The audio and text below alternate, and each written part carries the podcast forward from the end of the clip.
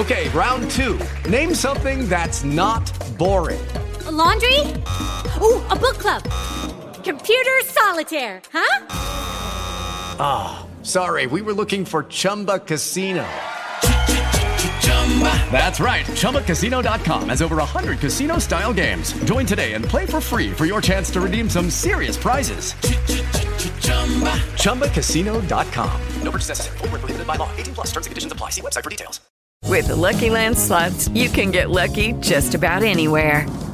This is your captain speaking. Uh, we've got clear runway and the weather's fine, but we're just going to circle up here a while and uh, get lucky.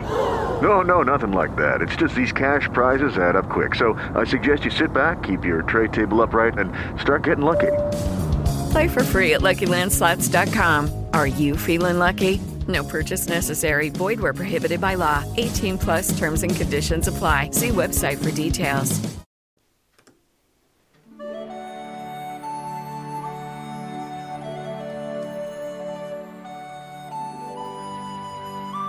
Opaf, l'inizio. In antico fu un tempo in cui vuoto era il tutto, nella sabbia, nel mare, nelle onde ruggenti.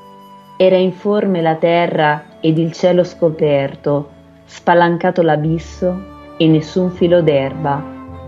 Ed allora gli dei grandi al lavoro si posero, questo mondo mirabile essi ben costruirono. Dal sud anche il sole, che sorgeva dal mare, prese a splender sull'erba, verdeggiante il mattino. Un castello divino, ben in alto svettante, con i tetti lucenti, con colonne dorate, con bastioni di roccia, innalzarono splendido, fucina e fortezza, costruirono eterna. Mai soffusca la gioia nelle corte molteplici residenze degli uomini da lor mente creati, sotto monti di cielo, nel loro alto castello lieti visser gli dei nel lontano passato. Nere forme poi sorgono dagli spazi nascosti, dietro i monti inviolabili presso il mar senza riva, gli alleati dell'ombra, sempiterni nemici, immortali ed antichi, da quel vuoto si levano. Fu nel mondo la guerra, degli dei castelli i giganti assediarono, la letizia ebbe fine, anche i monti tremarono, il possente oceano, trascinando tuonò, ed il sole si spense.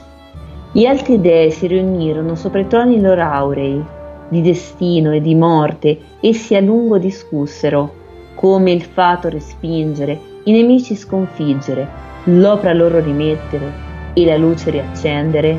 Della forgia nel fuoco il fiammante di collera più pesante martello fu battuto e brandito, con il tuono ed il lampo quindi torri il possente lo scagliò sui nemici, li abbatté e seppellì.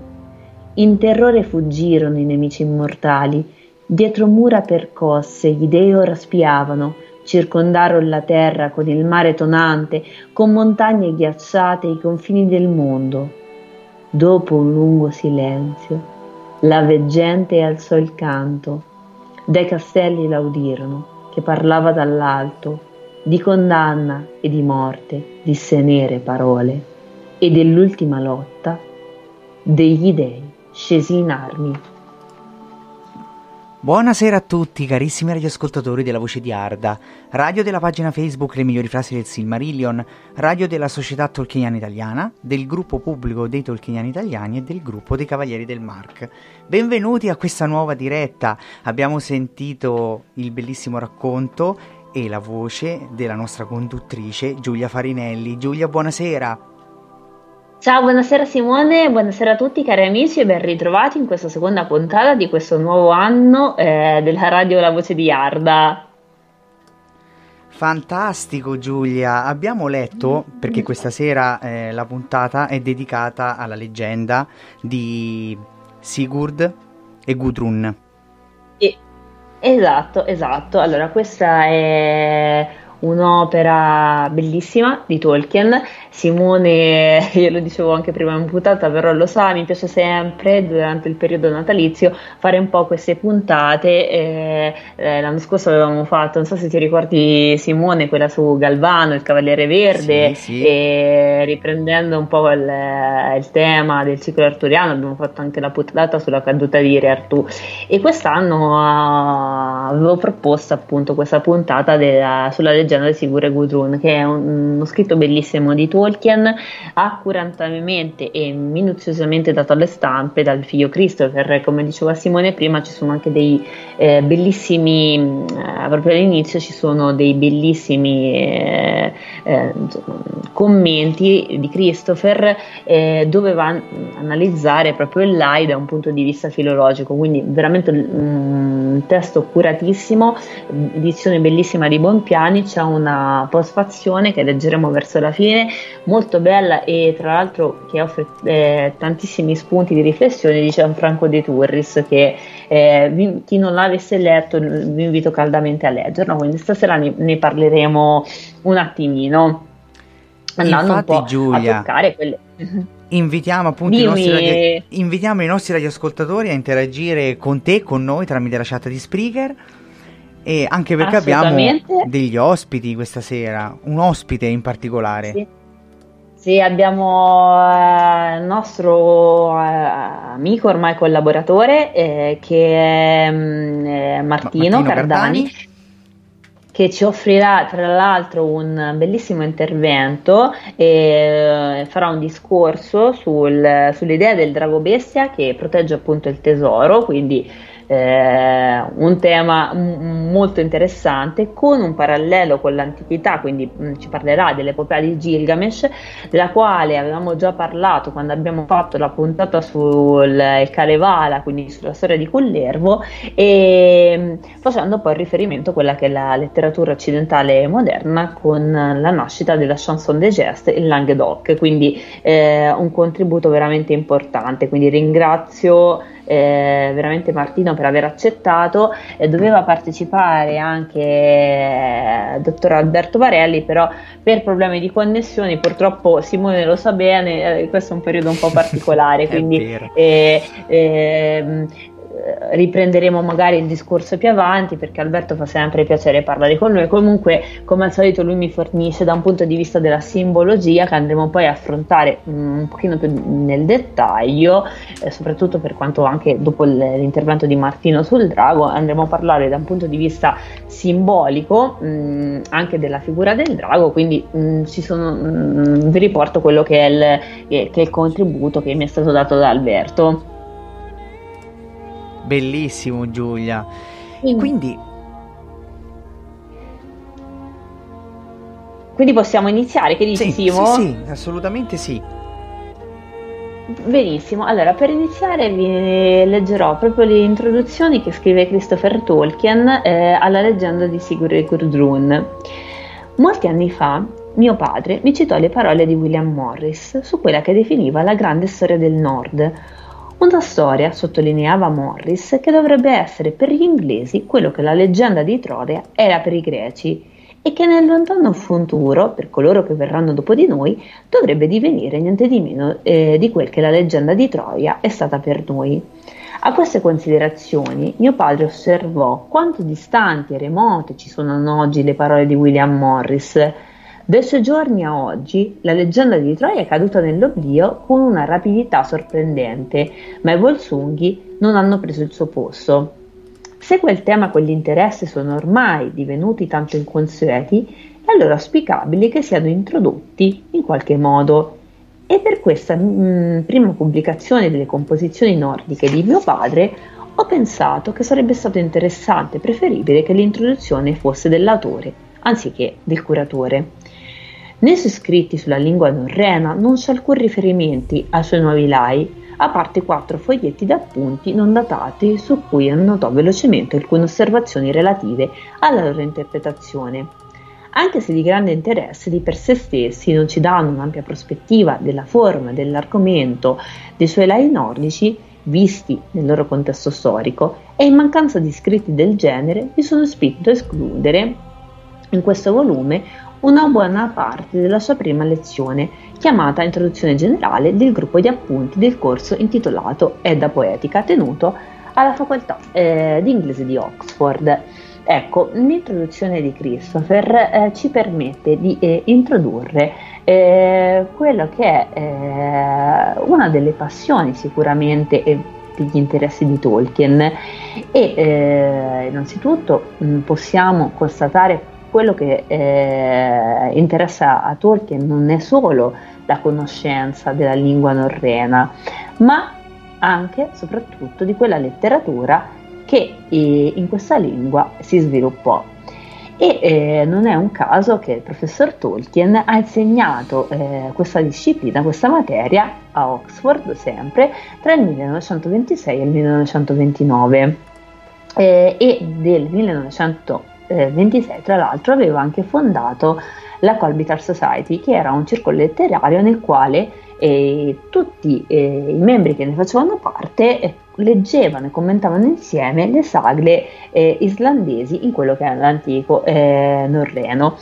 Ma ovviamente eh, quando si parla di eh, saghe norrene non possiamo eh, non andare a parlare dell'Edda poetica, quindi della poesia eddica, che ha avuto ovviamente un contributo molto importante su Tolkien.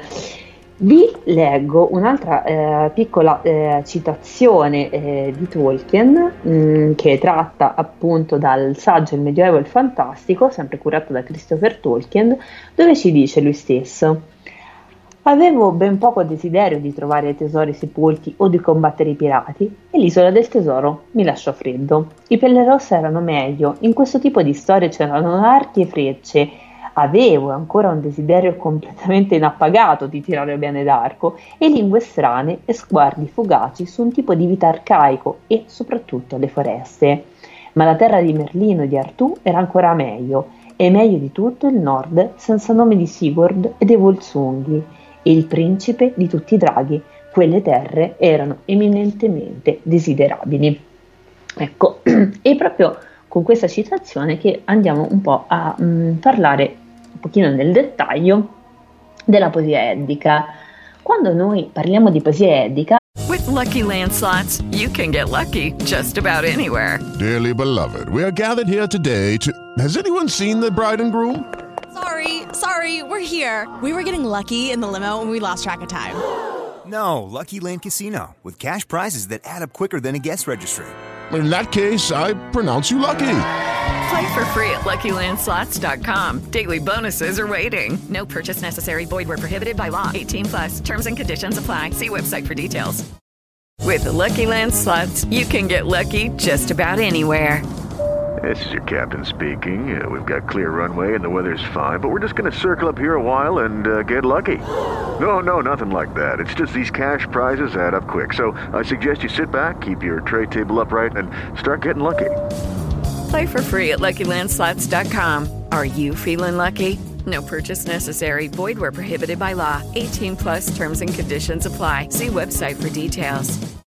Indichiamo quella scuola poetica che è fiorita di Islanda tra il nono e, e l'undicesimo secolo, che è stata attestata da un certo numero di composizioni anonimi, anonime.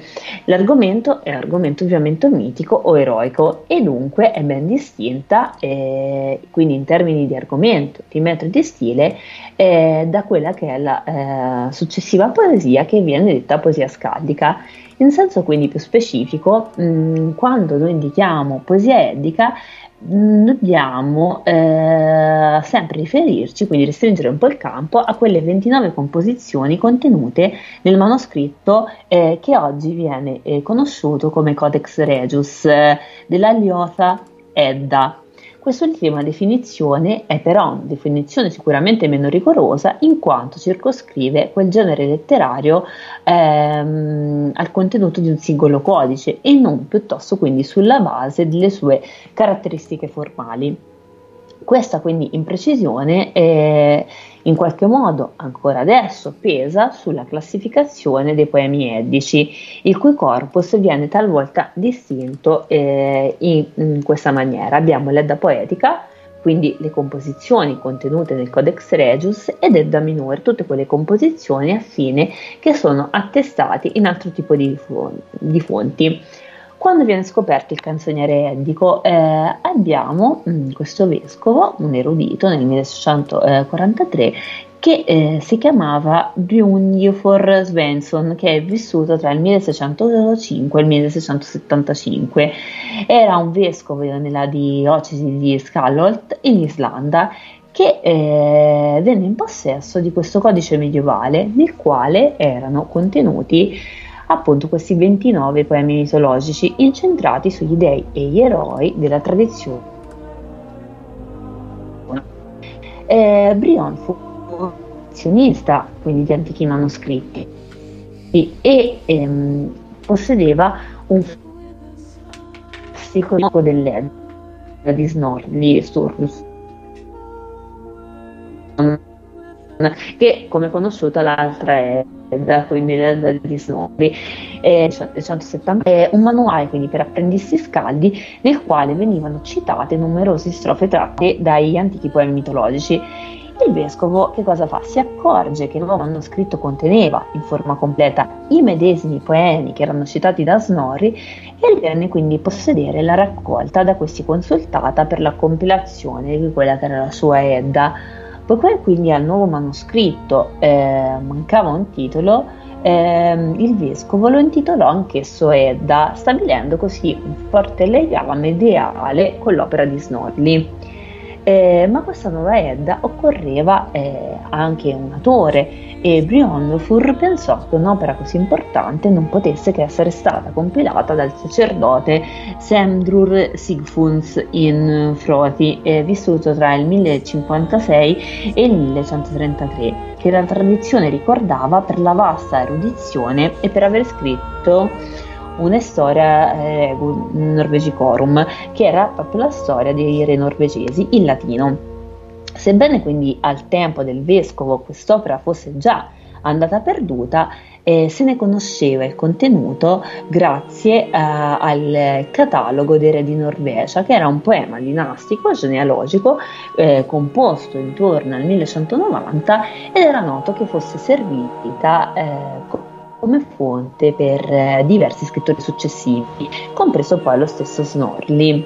Eh, quindi Brynjolfur fece copiare il manoscritto e che questo non aveva alcun titolo, scrisse quindi di proprio pugno eh, una, su questa copia una pomposa epigrafe eh, dal eh, questo titolo, l'Edda del sapientissimo Simudr. E allora eh, si usa eh, praticamente da quel momento distinguere tra la raccolta detta Edda poetica, eh, Edda di Sigmund o Edda antica, e l'opera di Snorri detta Edda in prosa, Edda di Snorri o Edda giovane. Quindi ci sono diverse versioni. E, ma nel milleseicentocinquanta re Frederick terzo di Danimarca, eh, eh, che governa tra il milleseicentoquarantotto e il milleseicentosettanta, chiese a Brynjolfur di assumere l'incarico di storico reale al posto di era l'erudito eh, Stefan Hansen Stefanius, morto poi quello stesso anno. Qui il vescovo ricusò La, nomi, la nomina, ma promise al re che avrebbe comunque fornito alla biblioteca reale una quantità vastissima di antichi manoscritti islandesi, e fu così proprio che nel milleseicentosessantadue eh, il codice della eh, Ljóta Edda e quella della Prose Edda, fino ad allora erano stati posseduti dal vescovo, giunsero in Danimarca in dono al re Frederick, e per tale ragione furono dopo eh, come Codices Regi. Dalla vecchia quindi collezione reale i due manoscritti passarono poi alla Biblioteca Reale di Copenaghen, dove vennero registrati con eh, due diverse segnature eh, per indicare da una parte quella che era la Ljóta Edda e dall'altra parte la Prose Edda. Il manoscritto quindi, quello che a noi più ci interessa, della Ljóta Edda, sarebbe poi ritornato in Islanda solo il ventidue aprile del millenovecentosettantuno, dopo una lunghissima e complessa vicenda giudiziaria che si concluse con l'impegno da parte della Danimarca di restituire tutti i manoscritti che potessero essere in qualche modo considerati patrimonio culturale eh, di quella che era la lontana eh, isola nord atlantica. E nel millenovecentottantacinque anche il manoscritto della Prosedde tornò in Islanda e entrambi i codici, così a titolo informativo, si trovano ora custoditi nella biblioteca eh, dell'istituto Arne Magnusson a Reykjavik e eh, ci si riferisce a questi per la consultazione come al Codex Regius dell'Edda Poetica e al Codex Regius dell'Edda di Snorri. Che i due codici abbiano lo stesso nome come le due opere in essi contenuti non deve in qualche modo portarci ad un inganno. A rigore proprio il nome Edda appartiene di diritto soltanto all'opera di Snorri e fu proprio il vescovo Bjornstjofur a estendere impropriamente questo titolo a quella che è la raccolta da lui trovata. E che due manoscritti siano oggi conosciuti come Codex Regius dipende soltanto un po' da quelle che sono le circostanze storiche, in quanto entrarono tutti e due, quindi entrambi, a far parte di quella che era la collezione eh, di re Frederick terzo. E, mh, questi manoscritti quindi sono originariamente indipendenti e non hanno nulla a che vedere l'uno con l'altro, quindi questa era per fare una precisazione tra mh, le due Edde, per così dire. Che cosa eh, è contenuto dentro il Codex Regius, che è quello che poi eh, è stato di interesse, motivo di interesse per Tolkien e al quale dobbiamo la leggenda di eh, Sigurd e Gudrun. Il Codex Regius della Eliota Edda, quindi il manoscritto scoperto da eh, Bjornstjofur Svensson nel millecentoquarantatré, può essere eh, senza alcun dubbio considerato il cuore della poesia eddica. Ha un aspetto quasi eh, insignificante, mm, è composto da quarantacinque fogli con una lacuna di sedici pagine dopo il trentaduesimo, contiene, come accennato all'inizio, proprio ventinove composizioni di argomento mitologico ed eroico. Il Codex Regius risale alla seconda metà del eh, tredicesimo secolo e certamente eh, non fu compilato da Sigmund Sigfússon, il quale era vissuto due secoli prima. Si ritiene quindi che il nucleo del manoscritto risalga ai primi del milleduecento, pressappoco al periodo in cui anche Snorri aveva compilato la sua Edda. Gli studi paleografici che sono stati fatti hanno evidenziato che il Codex Regius si formò per successiva aggiunta di materiale, quindi assemblato poi in tempi successivi e secondo diversi eh, principi editoriali. Certamente alcuni editori lavorarono eh, con meno scrupolo di altri, intervenendo nel testo, quindi andando a sostituire passaggi in versi con riassunti in prosa e mettendo quindi poi insieme delle strofe di diverse origini eh, intorno a specifici nuclei tematici. Però è stato sicuramente eh, opera di un'unica persona, quindi colui che ha compilato eh, il codice eh, fino alla fine, eh, come si può vedere da un'attenta cura con cui i poemi poi sono stati ordinati nel manoscritto. Prima i dieci mitologici, poi diciannove di argomento eroico. Questi ultimi eh, sono disposti secondo un preciso criterio cronologico, prima il canto su Volundre, che ha eh, quindi un suo proprio argomento, poi tre poemi che sono eh, incentrati sull'eroe Helgi e infine il lungo ciclo su Sigurd e eh, Iniflungar. I brani sono poi eh, collegati da passi in prosa, i quali forniscono chiarimenti e colmano eh, alcune mh, lacune. Allora, il contenuto eh, del Codex Regius è così mh, formato. Abbiamo i dieci canti mitologici, che sono la profezia della veggente, il discorso di Al, il discorso di Vaf eh, Trundrir, il discorso di Grimrir, il discorso di Skirnir, il canto di Harvarth, Carme di Himir, gli insulti di Loki, Carme di Thrymr e il discorso di Alvis. Abbiamo i canti eroici, uno Lucky Land Casino, asking people, what's the weirdest place you've gotten lucky? Lucky? In line at the deli, I guess? Aha, in my dentist's office. More than once, actually. Do I have to say? Yes, you do. In the car before my kids' P T A meeting. Really? Yes. Excuse me, what's the weirdest place you've gotten lucky? I never win and tell. Well, there you have it. You can get lucky anywhere, playing at Lucky Land Slots dot com. Play for free right now. Are you feeling lucky? No purchase necessary. Void where prohibited by law. eighteen plus. Terms and conditions apply. See website for details. With Lucky Land Slots, you can get lucky just about anywhere. Dearly beloved, we are gathered here today to... Has anyone seen the bride and groom? Sorry, sorry, we're here. We were getting lucky in the limo and we lost track of time. No, Lucky Land Casino, with cash prizes that add up quicker than a guest registry. In that case, I pronounce you lucky. Play for free at Lucky Land Slots dot com. Daily bonuses are waiting. No purchase necessary. Void where prohibited by law. eighteen plus. Terms and conditions apply. See website for details. Solo, che è l'undicesimo, e il Carme di Volondre, e abbiamo il ciclo di Elgi. eh, abbiamo proprio il primo Carme di Elgi, uccisore di Hunding, poi il Carme di Elgi, figlio di Jorvathor, e il secondo Carme di Elgi, uccisore di Hunding. Poi abbiamo il ciclo finale, che è quello del ciclo di Sigurd e, e dei eh, Flungar. Abbiamo la profezia di Gripir, il discorso di Regin, il discorso di Fafnir, il discorso di eh, Sigdrifa, il frammento del Carme di Sigurd, il primo Carme di Gudrun, Carme breve di Sigurd, il viaggio di Brynhild verso gli Inferi, il secondo Carme di Gudrun, il terzo Carme di Gudrun, il lamento di Odrun, il Carme groenlandese di Atli, il discorso groenlandese di Atli e le, l'incitamento di Grudon e il discorso di Andrir. E così appunto. Ehm, L'Edda poetica. E sicuramente questa eh, quest'opera ha avuto una forte influenza sul, eh, su Tolkien.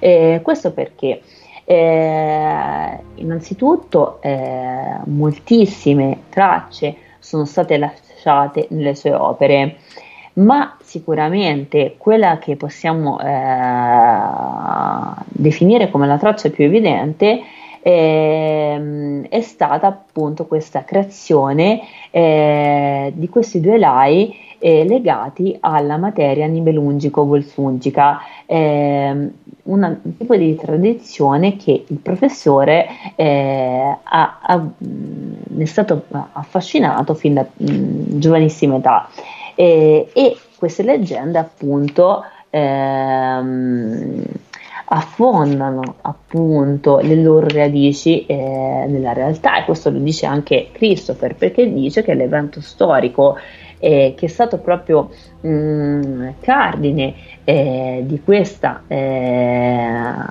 materia è sicuramente la sconfitta dei sovrani burgundi, Ondahari e Gibica, da parte degli Unni nel quinto secolo. Eh, un tipo di fatto che noi possiamo ritrovare principalmente nel secondo lai, e, e questi componimenti che poi eh, sono stati elaborati da Tolkien sono eh, a mio avviso un grande risultato e eh, un grandissimo sicuramente esempio del suo modo di lavorare con eh, le saghe Eh, nordiche, con le saghe epiche, di andare un po' a um, utilizzare quella eh, che era la loro struttura, quella che era la loro lingua, ma eh, assolutamente con la sua sensibilità artistica. E, e Shippey, eh, appunto, parlando di, di questo, eh, arrivò a dire che eh, la riscrittura che fa Tolkien potrebbe portare la storia dei Volsunghi e dei Nibelunghi all'attenzione di quello che potrebbe essere un pubblico molto più vasto, come eh, non era mai successo prima, nemmeno poi con l'opera eh, magnifica che ne aveva poi fatto Wagner o di William Morris. E sono stati dati questi due lai, eh, il nuovo lai dei Volsunghi e il nuovo lai di Gudrun, i cui run, scusate, sono stati dati alle stampe nel duemilanove appunto da Christopher, che ha fatto un lavoro veramente molto minuzioso. Noi non sappiamo dire quale sia l'esatta datazione eh, di questi due di questi due lai, perché eh, è, è assolutamente sconosciuta, e, e il, mh, di queste opere il professore eh, ne parlò eh, soltanto in due lettere che erano state eh, indirizzate eh, ad Auden, e eh, mh, nelle lettere, infatti la, la numero duecentonovantacinque, appunto c'è questo riferimento, e eh, anche Christopher eh, rimane appunto eh, all'oscuro di tutto, e eh, scopre eh, che Tolkien aveva, che il padre aveva realizzato questi due lai soltanto poco prima della morte di Tolkien.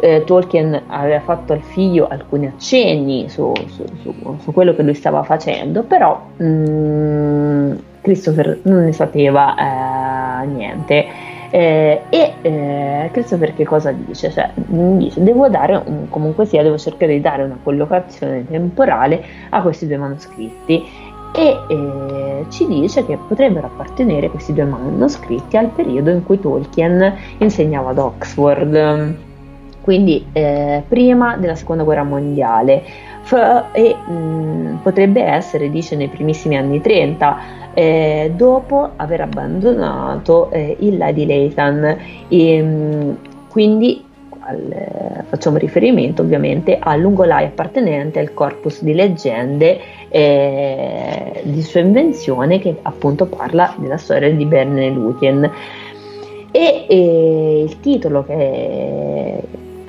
Christopher attribuirà poi a questo libro contenente questi due lai è appunto La leggenda di Sigurd e Gudrun, e, e deriva appunto eh, da questo titolo secondario del primo del due, che è appunto il più lungo lai di Sigurd. E, e come dicevo proprio all'inizio della puntata, questo volume eh, contiene anche eh, tutti quei commenti mh, di varia natura che sono stati aggiunti da Christopher, con alcuni appunti del professore, tra cui appunto questa parte iniziale di cui ho citato prima l'introduzione che ne fa Christopher, che dice: cioè, ho introdotto questa lezione eh, in cui mio padre appunto eh, parlava di The Elder Hedda, che tenne appunto all'università di Oxford.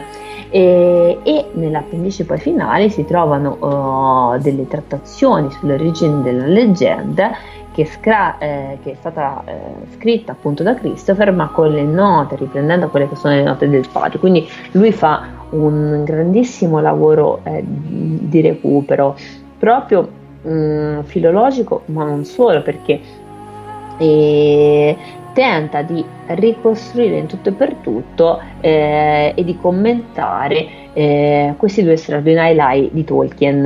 E ehm, anche abbiamo una differente profezia della veggente, e ehm, abbiamo anche una traduzione che eh, Tolkien fa in inglese antico del Carme groenlandese di Attila, che appunto eh, quella parte numerata ventisei, che è il Carme groenlandese di Atli, che eh, viene ripreso appunto dall'Edda poetica di cui parlavo prima. E eh, ci sono state altre importanti aggiunte di Christopher, che eh, si trovano poi al termine di ognuno dei lai, e, in, nel quale che cosa fa Christopher? Tenta un po' di ripercorrere proprio eh, lo svolgersi della trama ricostruita dal padre, seguendo ehm, un po' quello che era il filo conduttore delle vicende, e mh, in quelle che lo stesso Tolkien aveva individuato come eh, principali fonti delle opere, eh, e eh, queste appartengono a quello che noi potremmo definire un po' più come il ramo settentrionale De, della tradizione. Abbiamo quindi la saga dei Volsunghi della seconda metà del tredicesimo secolo, letta appunto in prosa di Snorri Sturluson, prima metà del eh, quattordicesimo secolo, e l'edda poetica eh, contenuta appunto nel Codex Regius, seconda metà del tredicesimo secolo, è formato poi da quei componimenti poetici che Tolkien data eh, ottocentocinquanta e mille e cinquanta. Il manoscritto però di quest'ultima in qualche modo mancava di questi otto fogli e ehm, che ehm, si ritiene che eh, potevano contenere al loro interno tutti quegli eventi della storia di Sigurd e dall'incontro con la valchiria Sigrifa, ovvero Brynhild, al momento in cui viene proprio pianificata la morte del guerriero, ovvero siamo appunto nella parte centrale dell'eroe, dell'eroe nordico per eccellenza. Eh, non ci sono eh, dei riferimenti alla versione più meridionale della storia trattata eh, nel, mm, che eh, rimanda al poema nato tedesco eh, medio, che sono appunto I Nibelunghi, scritto tra il millecentonovanta e il milleduecentocinque, che è conosciuta appunto mh, come Canzone dei Nibelunghi, e eh, nella saga norrena la saga di Teodorico da Verona, scritta dal milleduecentotrenta al milleduecentocinquanta.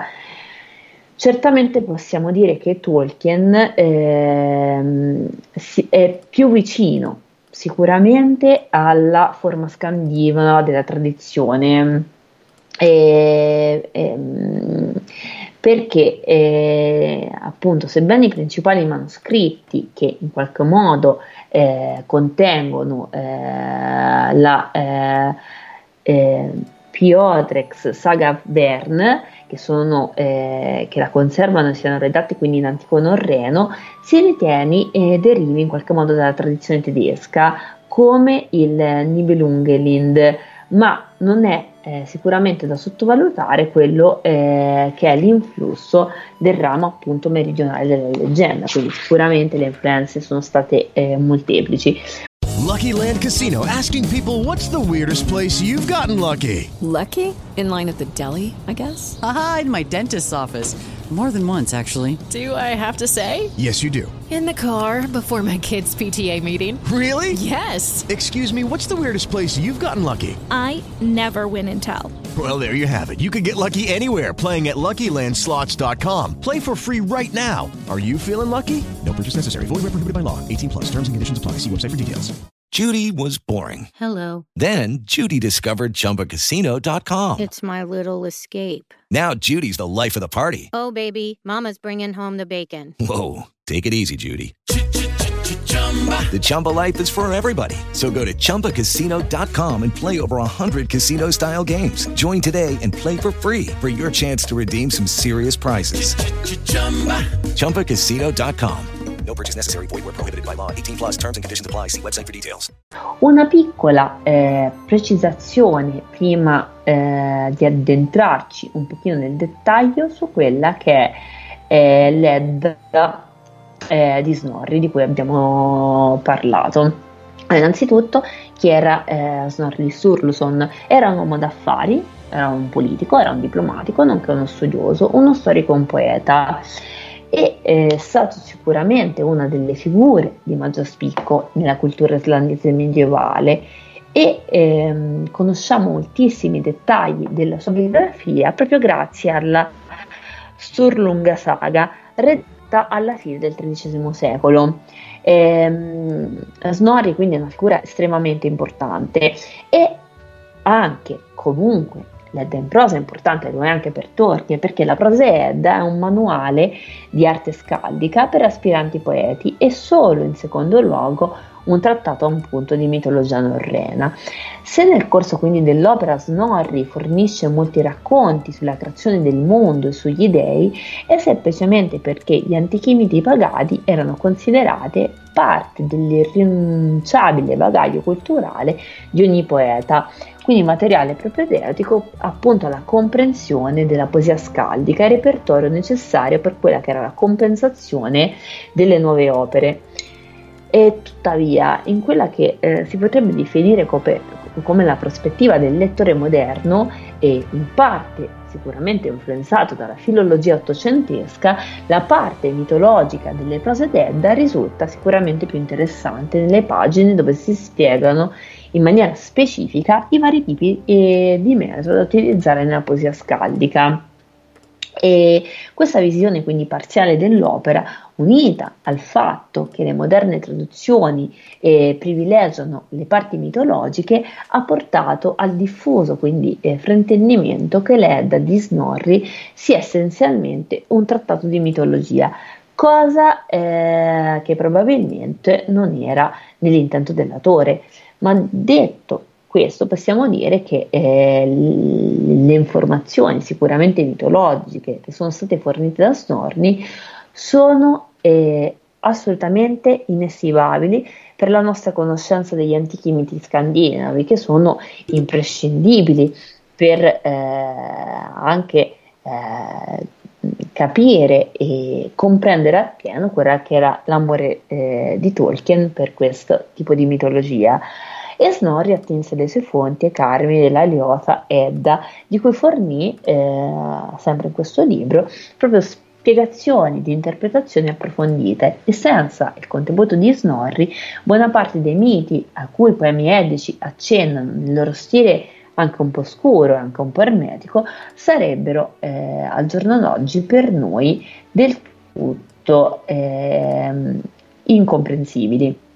Allora, come eh, ultima cosa, appunto, eh, oltre ad aver parlato di Snorri, eh, purtroppo devo andare eh, un po' eh, ovviamente veloce, perché è un argomento veramente eh, molto complesso. Possiamo dire che il materiale e lo stile dell'Edda è questo. Ah, per quanto la poesia edica sia un genere letterario assolutamente ben definito, non dobbiamo mai dimenticare eh, che le composizioni che sono custodite al suo interno sono sicuramente molto eterogenee e mostrano quindi una straordinaria varietà di temi e di forme poetiche eh, e hanno delle scelte espressive eh, a volte molto lontane l'une dalle altre. I poemi stessi sono classificati eh, secondo una varietà di sottogeneri, perché abbiamo il discorso, il canto, il carme, la profezia, la canzone, il lamento, Ehm, l'esposizione erudita e persino eh, l'insulto. Quindi ciascuno con veramente proprie caratteristiche formali e metriche. Un, cioè un buon numero di poemi edici appartiene al sottogenere del discorso, quindi col termine eh, mal si indicano tutte eh, quelle forme appunto del parlato orale eh, e questo tipo di discorso è proprio specializzato nel riportare le parole pronunciate da personaggi mitologici. Abbiamo dunque ehm, l'Avamal e il Grimsimal declamati dallo stesso Odino, e, e abbiamo un altro discorso dove Odino discorre col gigante e, e, Valtrúnir, e abbiamo anche eh, proprio delle lunghe dissertazioni eh, messe in bocca ai rispettivi personaggi. È probabile quindi che tali poemi eh, venissero in qualche modo recitati in pubblico da uno o più poeti, i quali quindi con autentici attori si calavano appunto nelle voci dei protagonisti e attraverso quindi di loro davano vita a questo tipo di narrazione, tanto più coinvolgente quanto più veniva udita eh, dalle voci stesse dei suoi personaggi. Ehm, il eh, sottogenere del discorso è composto quasi esclusivamente da parole pronunciate in prima persona, quindi senza alcun tipo di narratore esterno, tanto per ricollegarci alla puntata che avevamo fatto sulla teoria narrativa.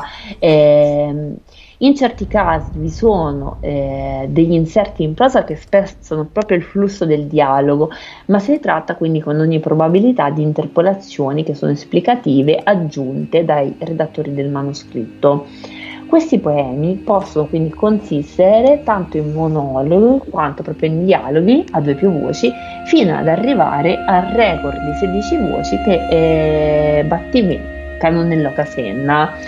Eh, i discorsi quindi si presumono pronunciate in occasione di eventi ben precisi e in genere sottendono un contesto narrativo. E, e anche i monologhi sono rivolti a personaggi che, pur presenti nella finzione drammatica, non prendono parte del discorso, e questo è importante. Allora, volevo eh, prima di eh, insomma eh, per il momento magari eh, tra poco si eh, parlerà Martino, volevo eh, eh, parlare di tutti quegli episodi, di tutti quegli elementi che in Tolkien vengono ripresi dalla tradizione. E ehm, il primo like, quello che proprio abbiamo letto all'inizio, si apre per l'appunto eh, con, con il suo equivalente del, eh, di uno dei più famosi carni edici, eh, Luffa, che è proprio l'inizio, ehm, ha quindi come Eh, spunto principale quella che è la Volospa, la profezia della veggente, che è proprio il primo canto dell'Edda poetica, e nella Volospa la veggente richiama l'attenzione appunto su di sé e chiede che venga fatto silenzio prima di cominciare a narrare del passato, per poi avventurarsi in quelli che sono gli eventi futuri. E dice appunto: silenzio chiedo a tutte le divine genti, piccole e grandi, progenie di Heimdall. Tu vuoi che io, Valford, narri compiutamente le antiche storie delle creature, le cose che prima ricordo. Invece, quando noi abbiamo proprio letto l'inizio della di Tolkien, eh, che cosa fa lui? Comincia a narrare direttamente. Cioè non abbiamo alcuna introduzione agli eventi, gli eventi ci vengono subito eh, posti in essere. Infatti dice: in antico fu un tempo in cui vuoto era il tutto, nella sabbia, nel mare, nelle onde ruggenti era informe la terra ed il cielo scoperto, spalancato l'abisso e nessun filo d'erba. E poi appunto fa questo eh, nomina la veggente prima di passare quelle che saranno le proiezioni del futuro che attende poi il mondo, e dice appunto, infatti era la stanza dieci, ho voluto concludere appunto la citazione, cioè la lettura iniziale con la stanza dieci, proprio per rimandare a questa differenza tra Tolkien e l'Edda poetica, e dice appunto che dopo un lungo silenzio la veggente alzò il canto, dai castelli la udirono che parlava dall'alto, di condanna e di morte, di severe parole e dell'ultima lotta degli dei scesi in armi.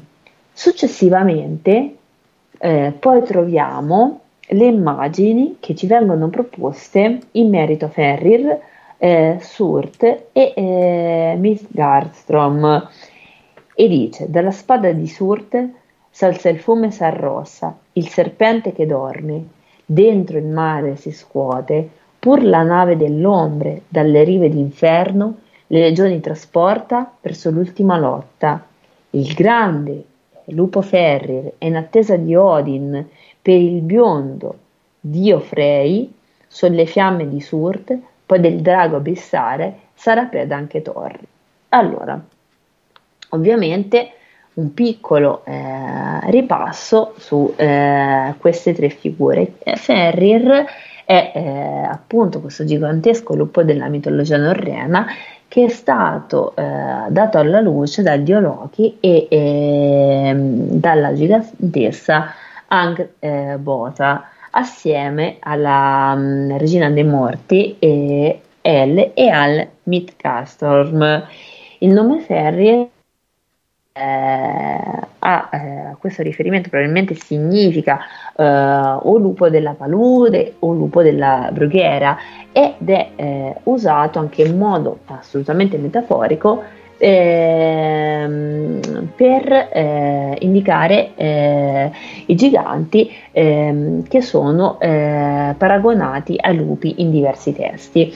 Lucky Land Casino, asking people, what's the weirdest place you've gotten lucky? Lucky? In line at the deli, I guess? Aha, in my dentist's office. More than once, actually. Do I have to say? Yes, you do. In the car, before my kids' P T A meeting. Really? Yes. Excuse me, what's the weirdest place you've gotten lucky? I never win and tell. Well, there you have it. You can get lucky anywhere, playing at Lucky Land Slots dot com. Play for free right now. Are you feeling lucky? No purchase necessary. Void where prohibited by law. eighteen plus. Terms and conditions apply. See website for details. Hello, it is Ryan, and we could all use an extra bright spot in our day, couldn't we? Just to make up for things like sitting in traffic, doing the dishes, counting your steps, you know, all the mundane stuff. That is why I'm such a big fan of Chumba Casino. Chumba Casino has all your favorite social casino-style games that you can play for free anytime, anywhere with daily bonuses. That should brighten your day a little. Actually, a lot. So sign up now at chumba casino dot com. That's chumba casino dot com. No purchase necessary. V G W Group. Void where prohibited by law. See terms and conditions. eighteen plus. Eh, volevo un attimino parlarvi appunto della simbologia del lupo, che è una simbologia veramente molto importante, e per questo ringrazio Alberto, che non può essere in puntata ma che comunque mi ha fornito dell'indicazione. Il lupo è eh, in simbologia è considerato fino all'età moderna eh, animale da preda, ed è stato considerato eh, in Europa centrale molto pericoloso. E, e non meraviglia nemmeno l'uso del lupo che viene fatto nelle favole, perché esso costituisce eh, la minaccia maggiore per gli uomini, che assuma poi la figura del nemico in forma animale, e eh, che i lupi vengano ritenuti esseri umani sanguinari che hanno subito eh, una trasformazione, come il lupo mannaro. Nell'antica mitologia germanica si narra che appunto il potente lupo Ferrir venisse incatenato, tuttavia nella eh, battaglia finale riuscirà a spezzare le catene e eh, divorerà eh, il sole, finché il padre Odino non lo ucciderà in duello, venendo però a sua volta ucciso. E nell'antichità il lupo era poi considerato un animale spettrale, il cui sguardo eh, rendeva muti. Erodoto e Plinio eh, ci raccontano eh, che i membri della tribù scita dei Neuroi si trasformavano in lupi una volta all'anno, quindi riassumendo eh, però ehm, l'aspetto umano poi successivamente. In ciò quindi potrebbe eh, celarsi in qualche modo il ricordo di un totem lupo della tribù. Anche Gengis Khan quindi si gloriava di discendere da un lupo eletto, eh, grigio-azzurro, generato dal Supremo, mh, quindi dal Celi Tengri. I romani la comparsa del lupo prima mh, di una battaglia andava un po' a significare vittoria, poiché essa apparteneva alla sfera eh, culturale di quello che era il dio guerriero, Marte, e al contrario gli spartani eh, temerono poi la sconfitta mh, nella prima battaglia di Leuta nel trecentosettantuno avanti Cristo, allorché alcuni lupi assalirono le loro greggi. Benché il lupo, eh, dato che vede appunto di notte, possa essere considerato un simbolo del sole mattutino, Apollo appunto linceo, riguardo ad esso prevale il significato negativo di immagine delle potenze selvagge e sataniche. Anche eh, nell'antica eh, Cina il lupo quindi rappresentava avidità e crudeltà. Il sguardo eh, da lupo significa mh, diffidenza e paura dinanzi proprio all'animale da presa che si presenta in branco. Soltanto poi presso le popolazioni turche delle steppe il lupo eh, viene considerato appunto un totem della tribù, un totem molto importante. Esse eh, portavano appunto vestigli e stendardi con la testa del lupo. In contrasto con quanto ho detto finora, mh, ci sono poi leggende in cui lupe allattano e crescono bambini, motivo perché compare ehm, in un mito della regione cinese occidentale di Ordos. Quindi il temuto animale da preda può dunque in certe condizioni diventare protettore di creature indifese, benché in ogni caso prevalga sempre la paura del lupo cattivo. Ci sono delle bellissime Eh, fiabe islandesi ehm, e eh, fiabe eh, finlandesi soprattutto, dove si parla appunto di una ragazza eh, mutaforma che si trasforma in lupo, però eh, ha eh, sicuramente eh, un'accezione ben più positiva. Nell'iconografia cristiana, importante da dire che il lupo eh, compare eh, come simbolo appunto del nemico diabolico che eh, minaccia poi quello che è il gregge dei fedeli. Solo quindi ai santi è concesso il potere di trasformare in devozione, con la loro amorosa forza di persuasione, il carattere selvaggio di questo animale da preda. E eh, pensiamo per esempio a Francesco d'Assisi e Guglielmo da Vercelli che sellò il lupo, a San Hervé e Filiberto eh, di Jumines. Si dice che San Siper di Asburgo abbia salvato un bimbo dall'efficacia di un lupo e che abbia poi costretto l'animale a riportarlo alla madre. Quindi le fauci dell'inferno stesse vengono spesso rappresentate con la bocca di un drago o di un lupo feroce, quindi anche questo è importante perché poi nell'intervento di Martino comunque sia parlerà appunto del drago e eh, subito dopo farà un piccolo accenno appunto anche alla simbologia del drago, che è importante. E nel Physiologus, testo che risale all'epoca paleocristiana, il lupo è un animale sicuramente astuto, sicuramente cattivo, che eh, avvicinandosi poi all'uomo lo paralizza per poi in qualche modo assalirlo. Eh, San Basilio disse appunto: così sono gli uomini astuti e malvagi, quando incontrano della brava gente si presentano son, come se vivessero innocentemente e non avessero cattive intenzioni, ma il loro cuore è pieno di tristezza e di astuzia. Il lupo in veste di agnello quindi è il simbolo dei profeti falsi e dei profeti tentatori, il cui scopo è di portare i semplici alla rovina. Eh, alcune anche espressioni a carattere simbolico recitano: il lupo nell'ovile, seguire il branco, il lupo perde il pelo ma non il vizio, in bocca al lupo. Quindi questi sono eh, tutti detti che eh, rientrano a far parte del nostro uso mh, quotidiano, che si sono passati tramandati dai nostri nonni, e che alcuni santi come San Wolfgang e San Lupus vengano raffigurati assieme a lupi è un'allusione riconducibile soltanto a quelli che sono i loro nomi. Nell'iconografia alchemica, questo è interessante, si parla di Lupus Metallorum, il lupo dei metalli che divora il leone per liberarlo. Deve eh, trattarsi di un procedimento di raffinazione dell'oro impuro eh, mediante quindi l'ausilio dell'antimonio. L'antimonio è il lupo grigio del laboratorio alchemico. Il fatto che le streghe venissero spesso raffigurate a cavallo di lupi o talvolta anche in forma di lupo va ricondotto alla connessione ideale lupo-diavolo. Il lupo quindi come simbolo di perfidia e lealtà è presente nelle favole del lupo che predica gli agnelli e in quella del lupo la gru. Quindi la gru libera eh, la gola del lupo da un osso che eh, gli era rimasto incastrato, ma la ricompensa consiste appunto nel fatto che non le viene eh, spiccata la testa con un morso. Così sono i ricchi irriconoscenti che vivono eh, alle spalle dei poveri. E nell'interpretazione psicologica dei simboli eh, prevale appunto l'opinione secondo cui i pericolosi predatori potrebbero in qualche modo invadere la civilizzata terra dell'anima come i lupi appunto eh, della steppa, e l'uomo che li incontra in sogno, quindi eh, da un punto di vista onirico e profondamente simbolico, è chiamato a canalizzare una grandissima quantità di energie estranee, cosa che non può avvenire senza lo scatenamento di quelle che sono notevoli tensioni. Mentre la psicanalisi freudiana non poté li, mh, liberare senza conseguenze l'uomo dei lupi per lungo tempo oggetto di terapia, la scuola di Jung considera generalmente le immagini del lupo proprio come allusioni alla minaccia di forze incontrollate che compaiono in maniera intelligente e incondizionata. Essa in qualche modo indica però anche che nelle favole questo inconscio e ruente può essere in qualche modo raggirato dal fanciullo accorto e dalla capretta, e che il grande cacciatore lo può certamente vincere.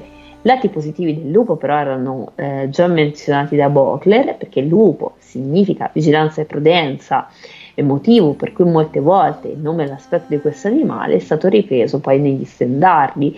Il lupo cattura le sue prede con tale eh, astuzia che difficilmente il cacciatore lo sorprende.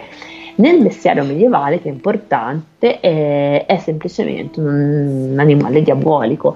Gli occhi eh, della lupe luccicano di notte come lanterne che privano quindi l'uomo dei sensi. Anche il diavolo eh, priva l'uomo della forza di gridare, quindi di pregare, e i suoi occhi brillano chiari perché alcune opere del demonio accecano e fanno impazzire gli uomini. Sembrano belle e sante.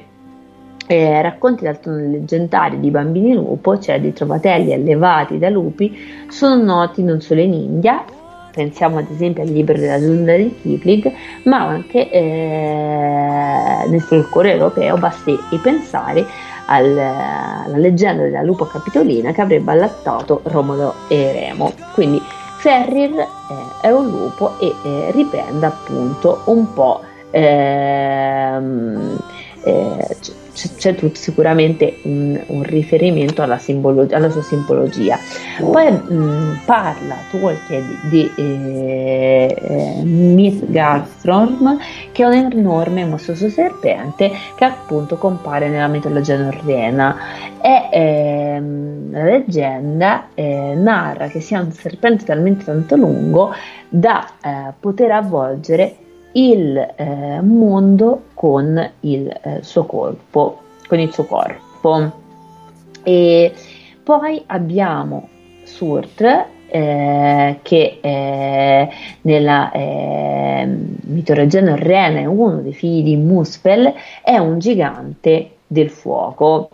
E eh, abbiamo nell'universo narrativo di Tolkien e nel, nell'universo di Arda una figura che è fisicamente molto simile al Surtr norreno, eh, che è eh, sicuramente il flagello di Durin, che lotta contro Gandalf nel regno sotterraneo dei nani, e eh, è descritto come nero, con fiamme anch'esse nere, che brandisce questa spada infuocata che solo appunto eh, con la magia di Gandalf può essere distrutta.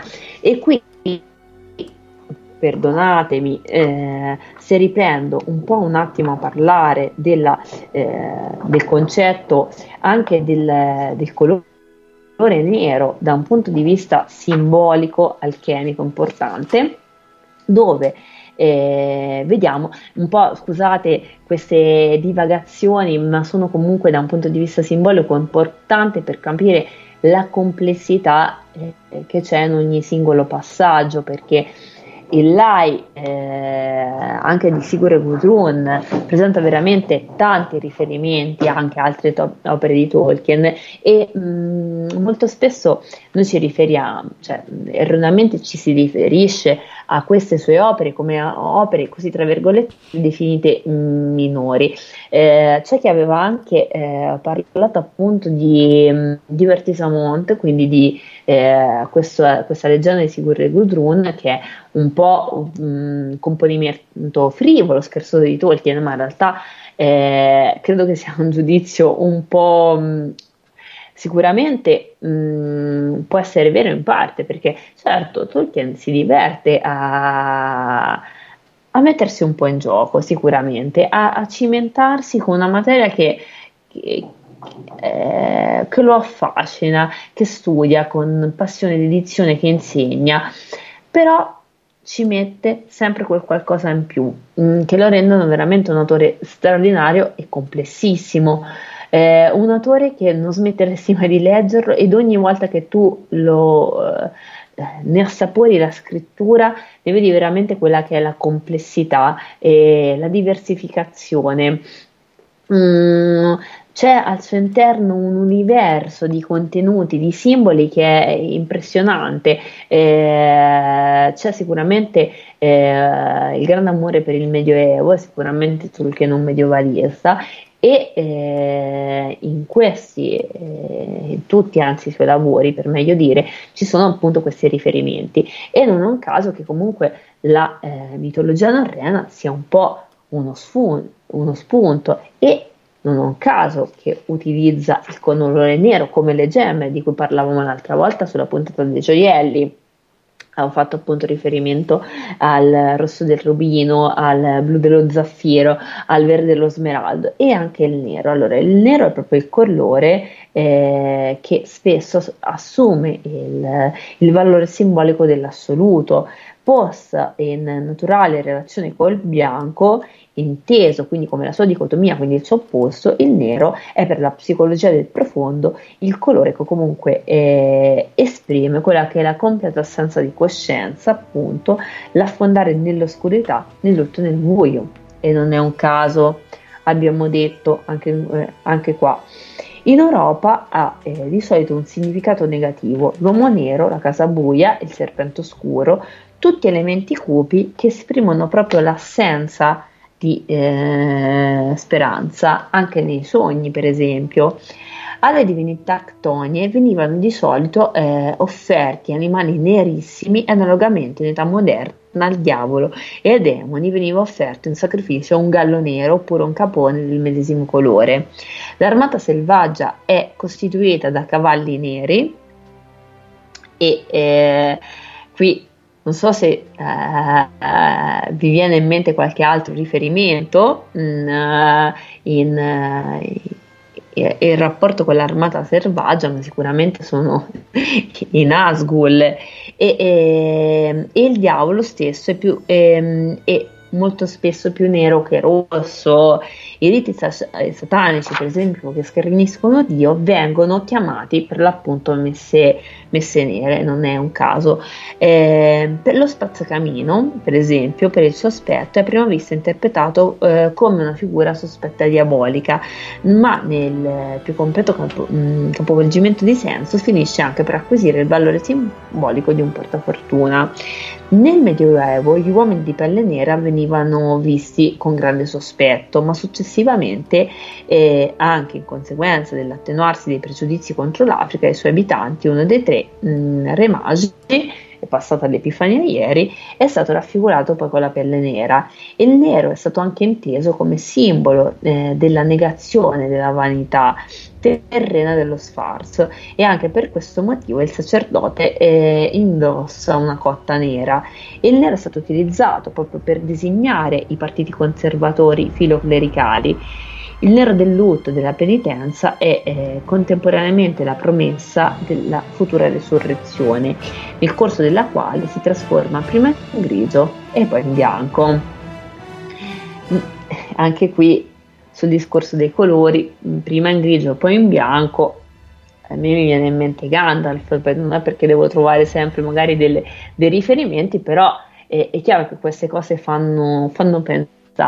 E a volte cioè, mi faccio la domanda: ma è un caso? Oppure cioè, Tolkien si diverte a mettere queste cose, ce le mette là perché mh, magari mh, chiaramente eh, i suoi testi penso che si possano, e qui parlando bene di tutti, si possano leggere eh, più volte, perché magari letti ad un'età hanno un peso, letti ad un'altra età hanno un peso. Eh, vedo che molti degli appassionati Eh, hanno sempre i testi tra le mani perché è come un po' tornare a casa, quindi eh, credo che ogni tanto ammetta questi sassolini per in qualche modo farci scoprire qualcosa di più del suo mondo straordinario, perché comunque eh, è un mondo assolutamente straordinario eh, quello all'interno della sua testa, che poi ha condiviso con tutti noi. E ehm, tornando al nero, proprio nell'alchimia, Nigredo è il nome della pietra filosofale in grado di trasformare la materia eh, primordiale, quindi il presupposto della futura ascesa spirituale.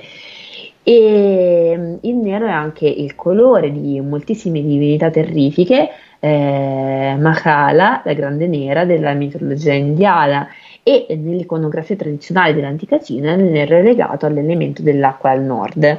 Eh, l'imperatore eh, Shi Huangdi, la cui ascesa segnò il crollo della dinastia Chu, eh, simboleggiato dal colore rosso, scelse il nero, colore dell'onore e della morte, come propria tinta simbolica perché l'acqua spegne il fuoco.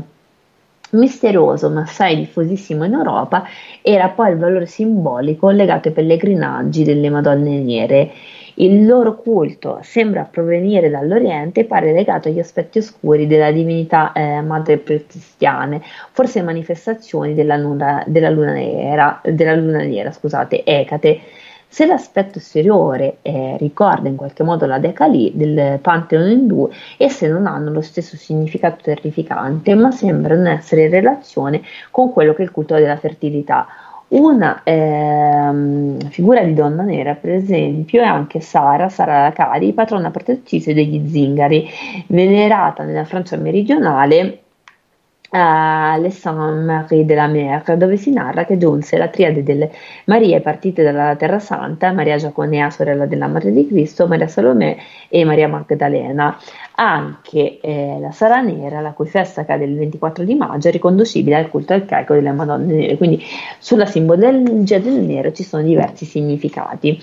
Quindi appunto ehm, lui ci parla di Ferrir all'inizio, di Surte e di eh, Midgardsorm, che ci permettono di, di aver fatto tutti questi collegamenti. E nella Volospá troviamo immagini simili ma in forma molto più elaborata. Ora io mi fermerei perché mandiamo eh, la pubblicità e poi perché penso che si sia collegato con Martino. Sì, Giulia, lo chiamiamo immediatamente. Ciao, Martino, Martino. Lo chiamo immediatamente, eccolo qua.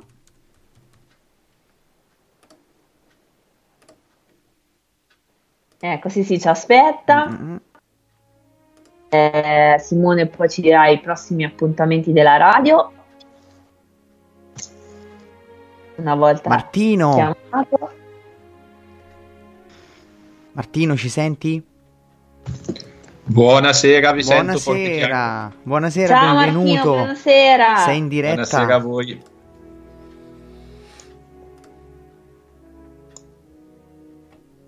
Ci senti? Grazie Martino di essere intervenuto stasera. Martino, ci senti? Vi sento forte e chiaro. Perfetto. Buonasera a tutte e eh, tutti gli ascoltatori. Ciao mi Martino, sentite? Buonasera. Sì, io vi sento, voi mi sì, sentite? Sì, io ti sento bene. Io sì, sì, io bene, benissimo. Eccoci qua, buonasera ancora. Ecco. Ok, Simo, scusami, mi senti? C'è qualcosa che non funziona? No, perfetto, perfetto, no Martino? Ok, adesso sì, adesso sì, sì. Tutto a posto. Ok, so che dovete fare la pubblicità prima del mio intervento, è corretto? Ma poi sì, sì, tra... eh, esatto. Sì, sì, può tranquillamente cominciare Giulia, poi possiamo anche fare la pubblicità. Sì, sì, beh. Assolutamente, perfetto. Parti pure Martino, che c'è un bellissimo intervento, l'ho accennato proprio all'inizio della puntata. Buonasera, io ero in ascolto sulla radio, sono entrato adesso con voi in redazione, quindi chiedo scusa se qualcosa non ha funzionato, ma mh, il mio, le mie cuffie e il mio microfono stavano facendo un pochettino capricci.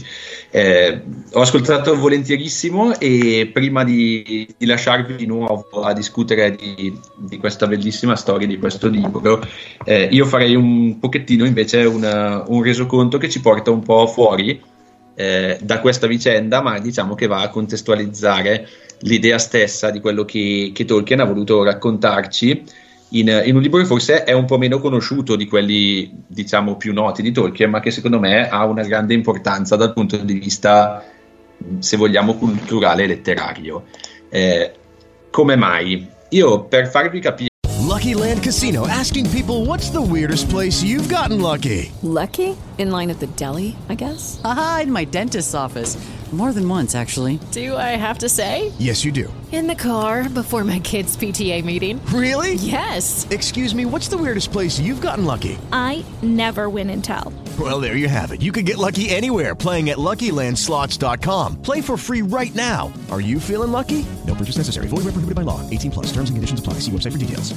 Quanto le radici di quello che, che il maestro ci racconta siano profonde e per farvi capire quanto ci voglia in termini di, di conoscenza, di voglia, di, di apprendimento, ma anche di capacità di trasformare e fare proprio qualcosa che viene da lontano, farei un salto di migliaia di anni. Eh, sembra un po', sembra un po' assurdo, ma in realtà eh, faremo un percorso che ci porterà, pensate un po', dall'antica Mesopotamia alla Francia del milleduecento e poi all'Inghilterra del, del ventesimo secolo. Come mai? Perché in sostanza quella che ci viene raccontata è una leggenda, è una leggenda che si inserisce all'interno di un tema mitico e in qualche modo una leggenda che va a inserirsi all'interno di quello che se dovessimo Eh, racchiudere all'interno di un genere letterario noi potremmo chiamare epica, eh, e il primo, se vogliamo, mh, testo epico della storia dell'uomo riconosciuto eh, risale a circa il duemilacinquecento e il protagonista è Gilgamesh, duemilacinquecento avanti Cristo ovviamente. Gilgamesh è un sovrano sumero della città di Uruk, probabilmente vissuto realmente, questo ci dicono un pochettino le attestazioni archeologiche di cui oggi disponiamo, e per il quale sono stati composti dal duemilacinquecento circa una serie eh, di racconti, di canti epici, per eh, ovviamente esaltarne la figura, all'inizio solo oralmente, poi per iscritto. La forma scritta dell'epopea di Gilgamesh risale al millecinquecento avanti Cristo, quindi diciamo che comunque ci è voluto molto tempo per assemblare tutte queste opere mh, orali all'interno di un, di un corpus vero e proprio, un corpus letterario, eh, E poi, vabbè, ha avuto una serie di evoluzioni, è stata fatta una versione classica conservata in dodici tavolette nella biblioteca del re Assiro a Surbanipal, eccetera, eccetera. Però quello che interessa a noi non è tanto la storia di questo testo, non tanto la filologia, ci interessa un po' di più eh, il, suo, il suo argomento. E ovviamente, trattandosi dell'epopea di Gilgamesh, narrerà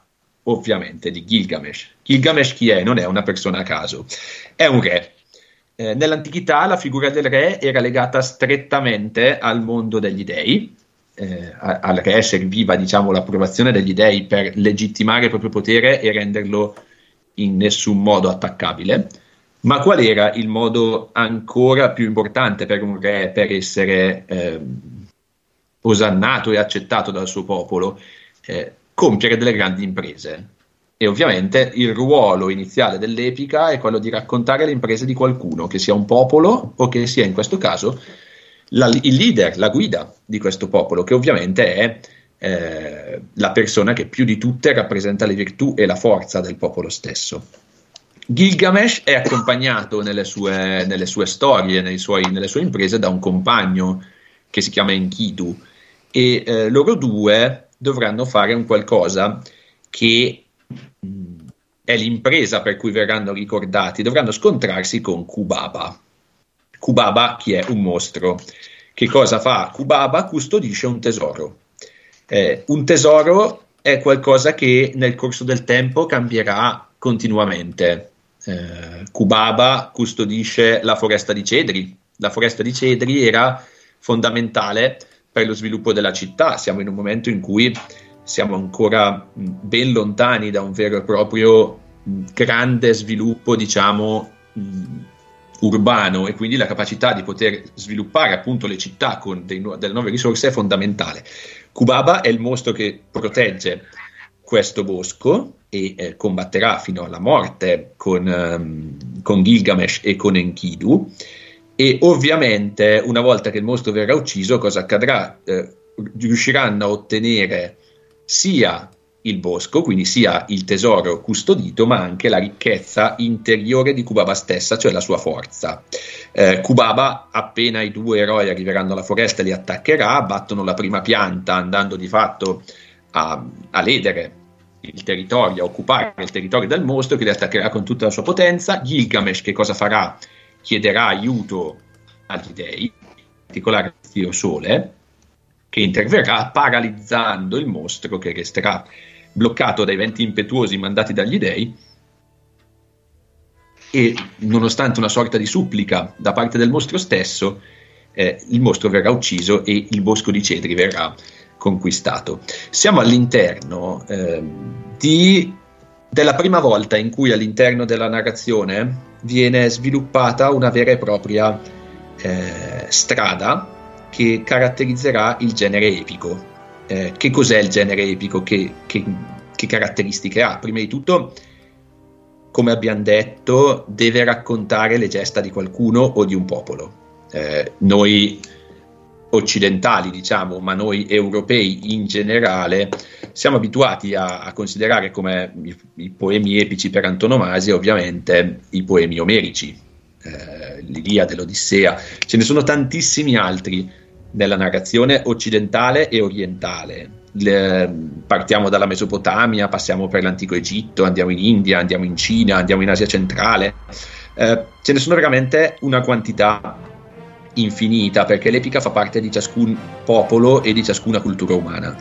eh, che, caratterizza, che caratteristiche ha? Prima di tutto parte da una sorta di storicità, nel senso che quasi tutta l'epica, o meglio tutta l'epica, è inserita all'interno di un contesto storico. Questo non vuol dire che è un testo di storia, stiamo ben attenti, non deve necessariamente raccontarci qualcosa di strettamente reale. Diciamo che la realtà, la, la verità storica è il pretesto da cui si parte una, in una narrazione epica. Eh, ovviamente perché ci sia uno, un eroe, bisogna che ci sia una, una parte a lui contrapposta, un, diciamo un antieroe, un antagonista, e quindi deve esserci uno scontro. L'eroe deve essere chiaramente qualcuno in cui la comunità, il popolo, si riconosce. E qual è una delle caratteristiche di questo eroe, oltre alla forza, che però è una forza non solo, diciamo, fisica, ma è anche una forza morale? Deve essere pronto a tutto per poter arrivare al suo obiettivo, che deve essere un obiettivo non individuale, non egoistico, ma deve essere un obiettivo collettivo. Eh, Questo ci viene spiegato benissimo da Omero all'interno dell'Iliade, nello scontro asprissimo tra Achille e Agamennone.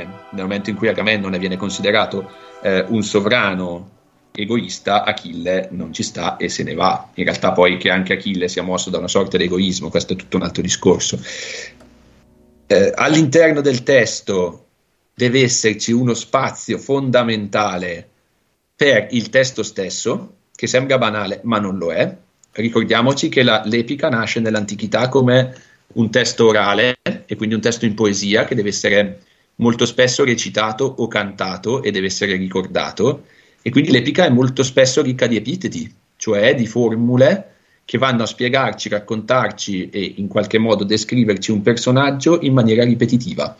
Eh, questo accade sia perché questo personaggio almeno ci entra nella testa, ma anche e soprattutto perché i cantastorie, gli aedi, i bardi, chiamateli come volete perché poi nel corso della storia cambiano un pochettino il loro nome pur facendo la stessa cosa, devono potersi ricordare e devono poter avere un momento in cui, in caso di memoria eh, difettata, diciamo, in caso ci si dimenticasse di quello che si sta dicendo, possono agganciarsi a qualcosa, quel qualcosa è l'epiteto.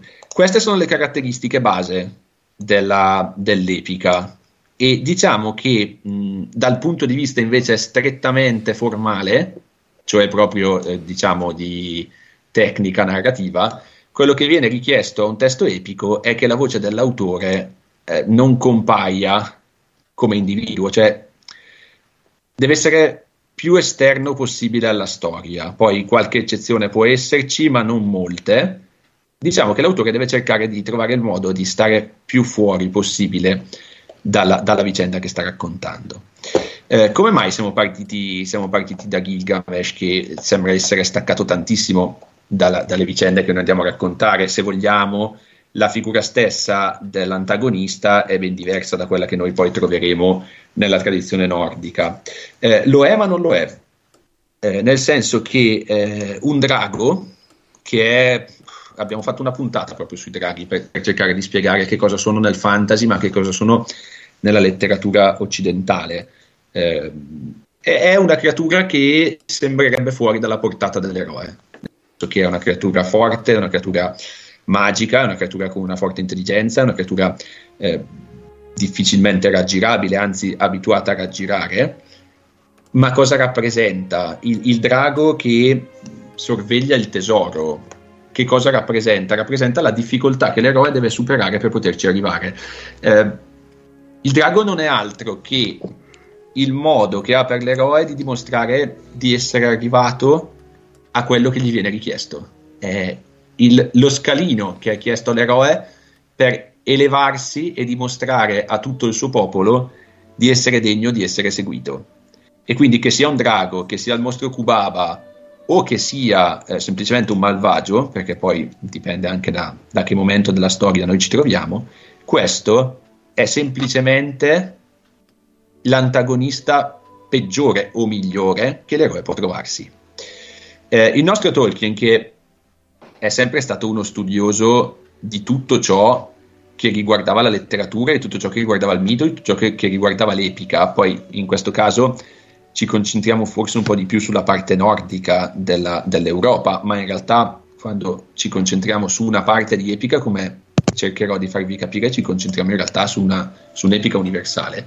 Ha ben chiaro in testa tutto ciò che mh, già in Gilgamesh si vedeva. Da Gilgamesh potremmo fare un salto in avanti, potremmo andare nell'antico Egitto, eh, così come accade per la Mesopotamia, anche l'antico Egitto ha una letteratura e una narrativa sterminate che purtroppo sono, sono poco conosciute e, e, e che invece sono fondamentali per conoscere la nascita della letteratura antica, ma ovviamente non possiamo soffermarci adesso.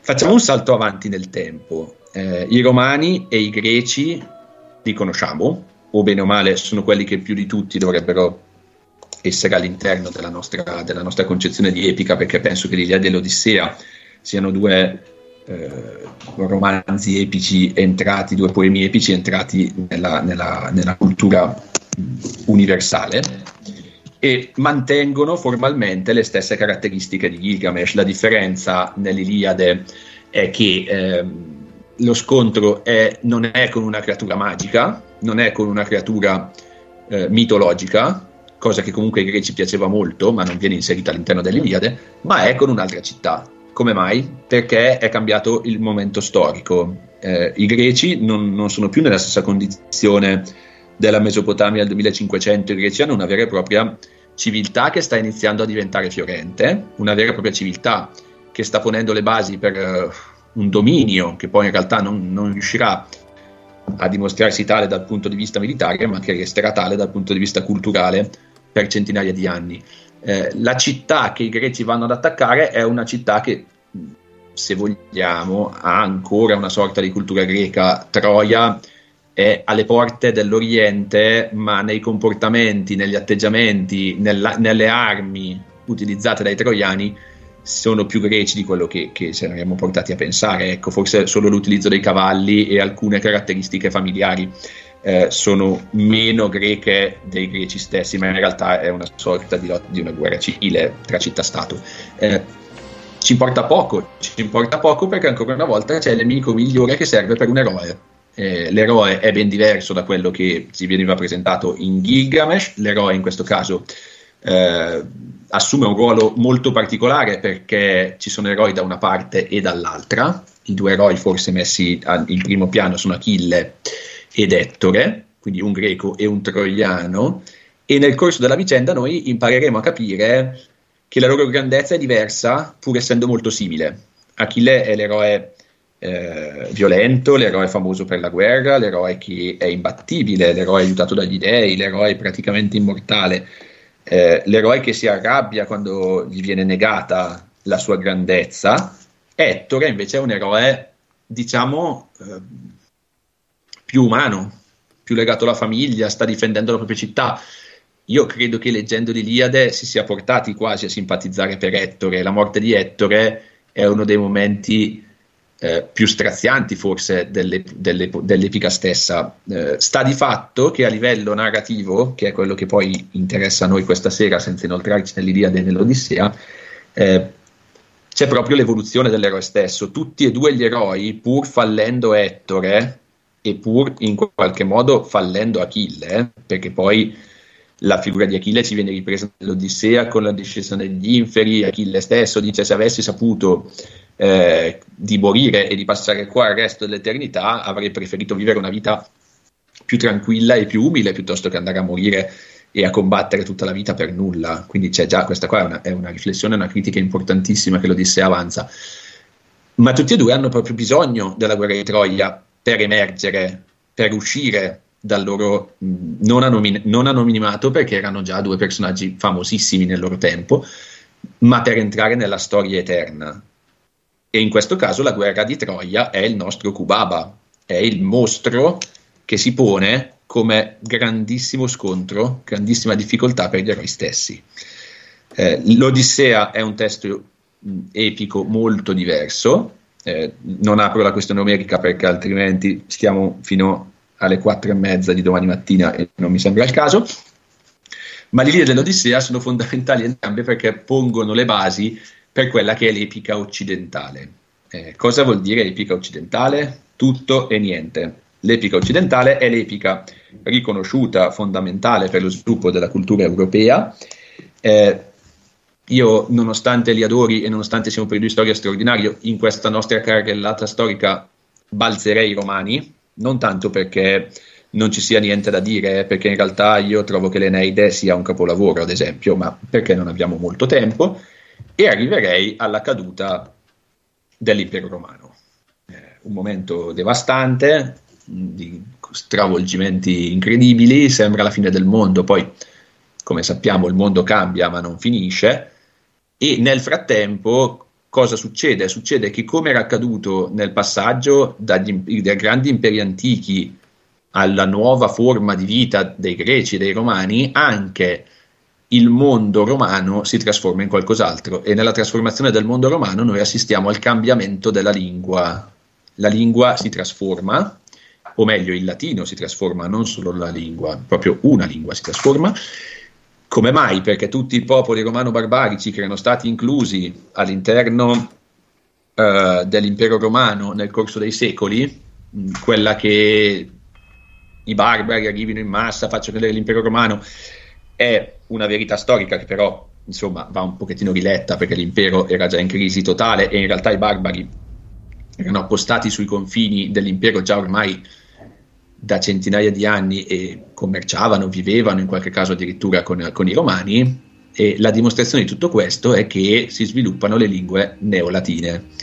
Le lingue neolatine sono quelle lingue che derivano dal latino stesso, come dice la parola, che sono imbastardite Eh, dall'utilizzo della lingua barbarica di quella regione e che portano alla creazione di nuove lingue, che però ovviamente hanno una base comune, che è il nostro latino.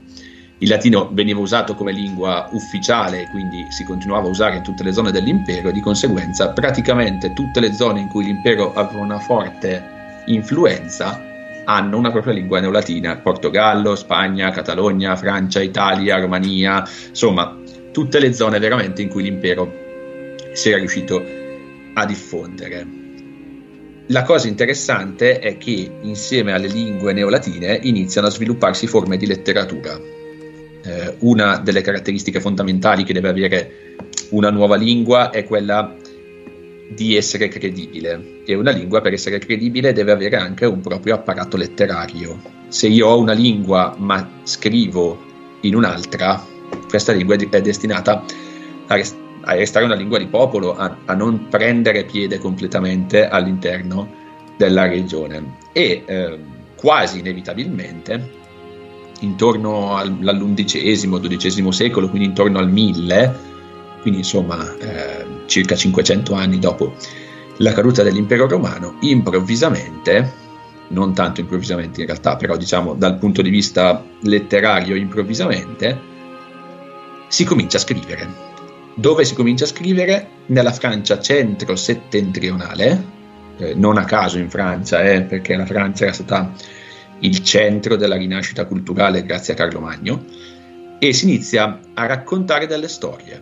Eh, la prima forma di letteratura di un popolo è quasi sempre una storia. Come mai? Perché la storia è facile, perché la storia viene raccontata, perché la storia può nascere come orale e poi venire scritta, e soprattutto perché la storia diverte, intrattiene. Con la storia, con il racconto, noi possiamo fare tantissimo, e una delle cose più belle che alle persone della Francia centro-settentrionale dell'anno mille piaceva sentire era ovviamente l'esaltazione dei loro signori, l'esaltazione di questa nuova eh, classe, diciamo dirigente, di questa nuova nobiltà, che era riuscita a mettere ordine all'interno di un mondo che aveva bisogno di ordine più che mai, e che insomma apprezzava e amava sentirsi raccontata. Qual è il genere letterario migliore per raccontare la storia di qualcuno o di un popolo?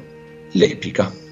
Ed ecco che nella lingua che si parlava ai tempi nella Francia del Nord, e cioè la Languedoc, da cui si svilupperà il francese, no? La Languedoc diventerà Languil, qui è la parola per sì in francese, pian pianino, quindi poi nell'evoluzione linguistica della lingua diventerà il francese che oggi si parla oltralpe. Inizia questa nuova forma di letteratura. Questa nuova forma di letteratura si basa proprio su quello che i signori vogliono sentirsi dire, sostanzialmente i, i cantastorie, gli scrittori, eh, gli Aedi, per dirla alla greca, raccontano ovviamente quello che serve. Mh, nelle corti del nord della Francia, che aveva dovuto pacificare il territorio con grandi battaglie, subendo incursioni e, e cercando di difendersi e poi di conquistare tutto il territorio, che cosa si esalta se non la pratica militare all'interno della quale si identifica la classe dominante? Quindi la chanson de geste nasce proprio con quest'idea, cioè chanson de geste vuol dire proprio canzone di gesta, racconto di gesta, racconto di grandi imprese. Ovviamente chi sono che compiono le grandi imprese? I signori. Chi sono i signori? Possiamo avere un signore, eh, che ne so, eh, arrogante, che pensa solo a se stesso? Assolutamente no. Essendo il leader, il capo di un popolo, il signore deve incarnare tutte le caratteristiche dell'eroe, che non si chiama più eroe, ma in questo momento della storia si chiama cavaliere. Il concetto di cavalleria è nato proprio quest'idea, no? Eh, un uomo in grado di eh, donare tutto se stesso a queste nuove forme di guerra, una sorta di guerra giusta, una sorta eh, di giustizia all'interno della, della guerra stessa, in cui il cavaliere deve incarnare le idee di giustizia, le idee di amore, l'idea di resilienza, di resistenza. E ovviamente tutte queste storie si sviluppano in una serie molto diversa di poemi epici, e a quello che noi interessa di più non è tanto la chanson de geste intesa come le imprese di Carlo Martello, di Carlo Magno, che ovviamente poi diventano fondamentali all'interno del contesto europeo, perché ci pongono eh, nel, nello scontro eterno tra cristiani e infedeli, se vogliamo, no? Famosissima la chanson de Roland. Ma andiamo piuttosto verso quella, quella parte di chanson de geste che poi sarà abbracciata ben, volontari, ben mh, volentieri anche dalla cultura anglosassone, e sono quelle che noi potremmo chiamare forse i cicli de, di re, ma i cicli di re intesi come eh, eroi che si scontrano per cercare di liberare qualcosa o qualcuno che è stato eh, reso prigioniero e che quindi va salvato. A questo periodo dobbiamo la nascita e l'imbastardimento, scusate la parola ma è proprio così, della, dell'epica cavalleresca, perché all'interno dell'epica cavalleresca per la prima volta fa capolino l'amore, amore che poi sarà fondamentale anche mh, nella, nella lirica provenzale, che però ha tutto un altro, un altro sviluppo.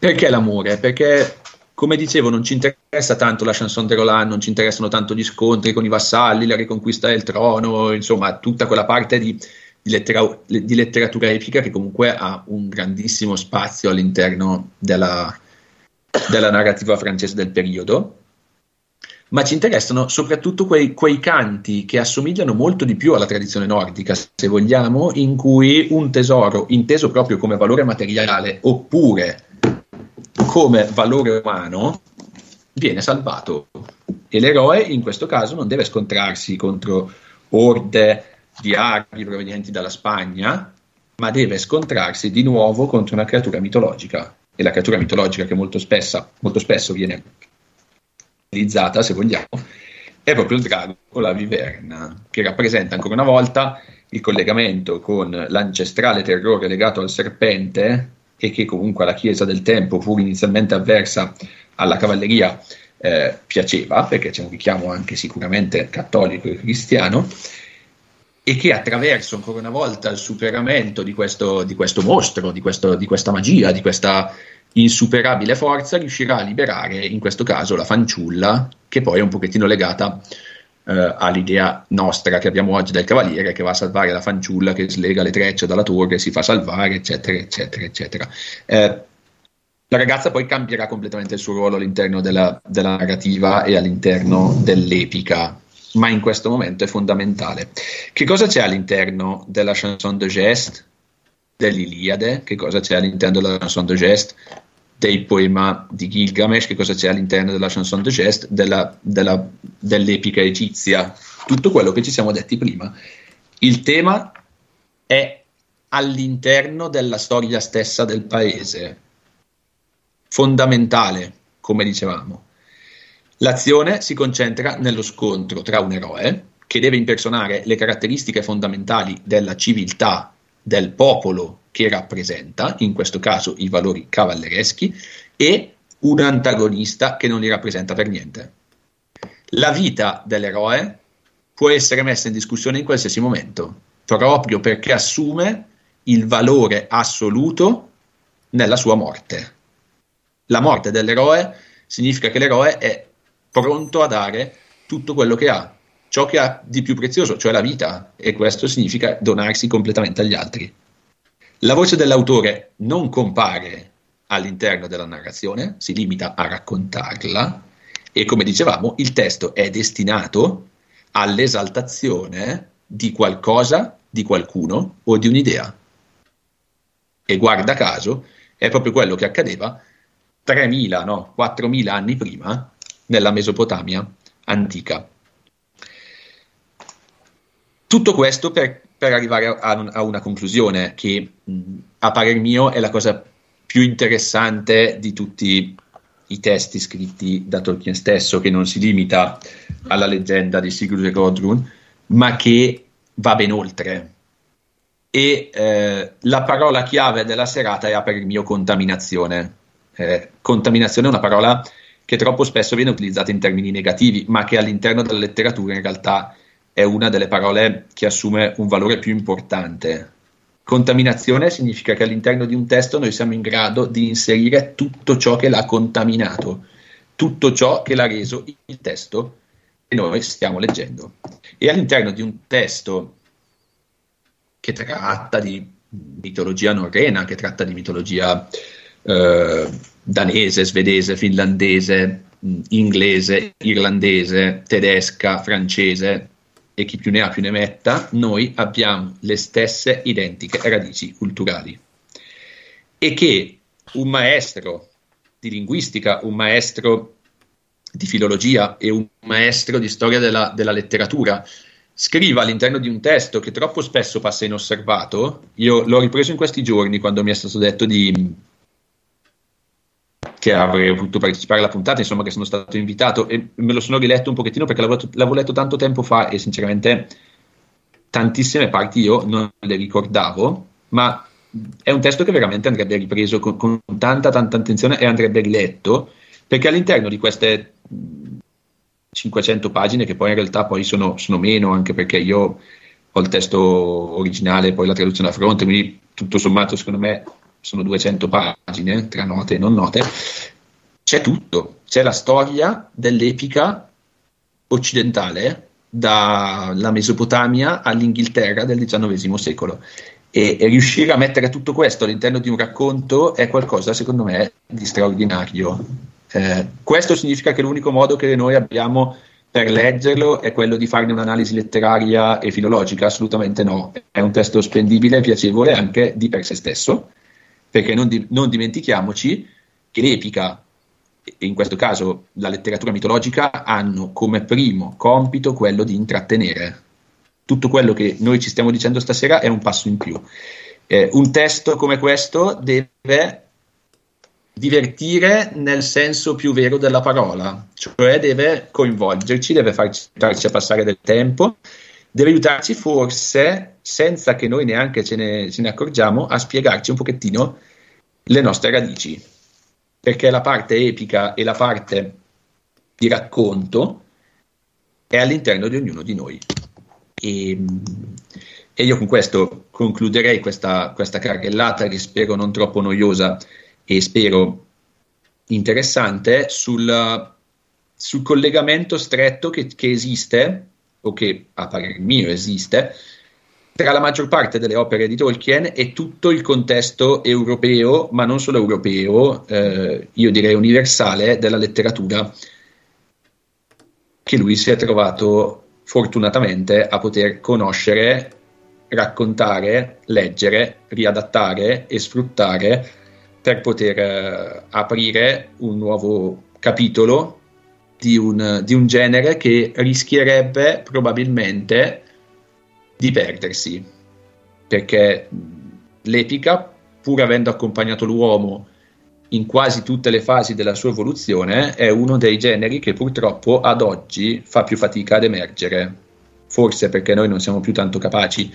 di raccontarci ta- grandi storie, forse perché, come dicevamo, la letteratura e la lingua cambiano insieme alla storia e all'evoluzione umana, e l'evoluzione umana di oggi forse non è pronta per un genere epico eh, contemporaneo. Io la vedo, la vedo proprio difficile. Nonostante questo, Tolkien è riuscito a riportarci l'epica, direi, in grande stile. Sono d'accordo, Martino. Allora, innanzitutto bellissimo intervento, mm, sono contento eh, che hai citato la saga di Gilgamesh, perché sulla puntata eh, in cui ci eravamo dedicati al ciclo arturiano, Eh, comunque il, il riferimento era, eh, era insito anche sulla puntata dedicata al, al Kalevala, perché tutte queste storie, eh, eh, dalla chanson de geste eh, ai cantares, per esempio spagnoli, eh, hanno comunque le medesime radici, anche se sembrano magari differenti, ma in realtà Eh, penso che sia un, un unico ceppo comune che poi si è diramato, e comunque le storie eh, si sono raccontate magari in forma differente, però delle basi comuni ci sono sempre state. Io, io, io la vedo in questo modo, proprio eh, eh, dovuto sicuramente anche agli spostamenti, ai grandi spostamenti delle, delle popolazioni, quando anche nel Medioevo, per esempio, le popolazioni barbariche si spostarono dal fiume Elba alla Spagna, come i Visigoti e i Franchi, e dalle steppe orientali all'Italia, per esempio i Goti di Teodorico, eh, portarono con sé tutti questi miti che erano stati eh, tramandati da quelli che erano i poeti Girova, che per esempio i bardi celtici, gli scaldi scandinavi, gli scopas germanici, e germanici, in cui si mescolavano appunto delle credenze popolari e anche riti religiosi. Eh, io credo che comunque ci sia stato un passaggio di informazioni importante. La cosa straordinaria è che secondo me Tolkien ha saputo eh, in qualche modo prendere queste grandi storie del passato e riunirle nella sua personalissima poetica, dal mio punto di vista. Non so quello che ne pensi tu di, di, di questa mia affermazione. Io sono totalmente d'accordo, e una cosa che oggi mi ha fatto sorridere è che io sono andato un po' a rileggermi le opere di Gilgamesh, che io adoro e che avevo anche studiato proprio personalmente te- un po' di tempo fa, e poi sono, sono venuto a leggere, sono andato a rileggermi la leggenda di Sigurd e Gudrun, e, e se io chiudessi le due, le due saghe e, e le, le mettessi una accanto all'altra e le leggessi senza dire, o le facessi leggere senza dire il loro tempo, eh, sono incredibilmente simili nella forma e mm-hmm. io direi anche nel linguaggio, pur essendo un linguaggio totalmente diverso, e questo secondo me è stata proprio la grandezza di, di Tolkien, che è riuscito a trasportare nel nostro tempo e con la sua sensibilità letteraria il genere epico proprio in assoluto.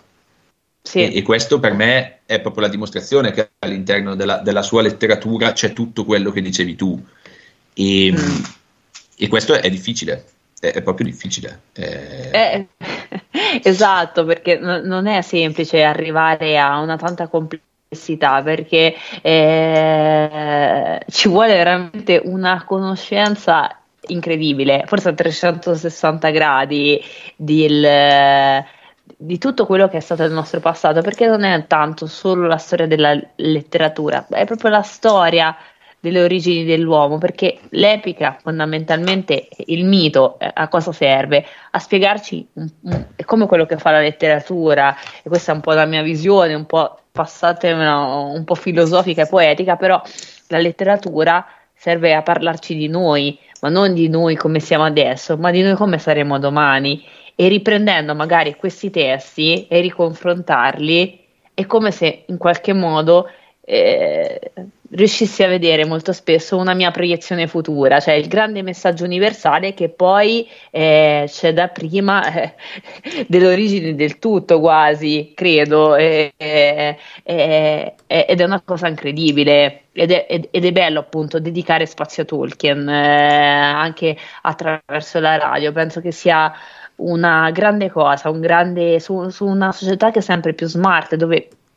tu appunto hai parlato di come è difficile al, um, un'epica contemporanea al giorno d'oggi, perché è, è un linguaggio molto più veloce, le informazioni sono molto più veloci e manca anche forse quell'attenzione di stare sopra eh, il libro, perché abbiamo bisogno di informazioni subito, notizie veloci, cose che passano tutto smart e sarebbe difficile, però Tolkien l'ha fatto, capito? Lui è, in qualche modo è riuscito a, a, a creare un'epica tutta sua e con appunto con quello che era un po' il sottotitolo della serata di stasera, una sua sensibilità eh, incredibile, e un po' anche quello che mh, dice Gianfranco De Turris sulla postfazione anche del libro, e io sono pienamente d'accordo da questo punto di vista.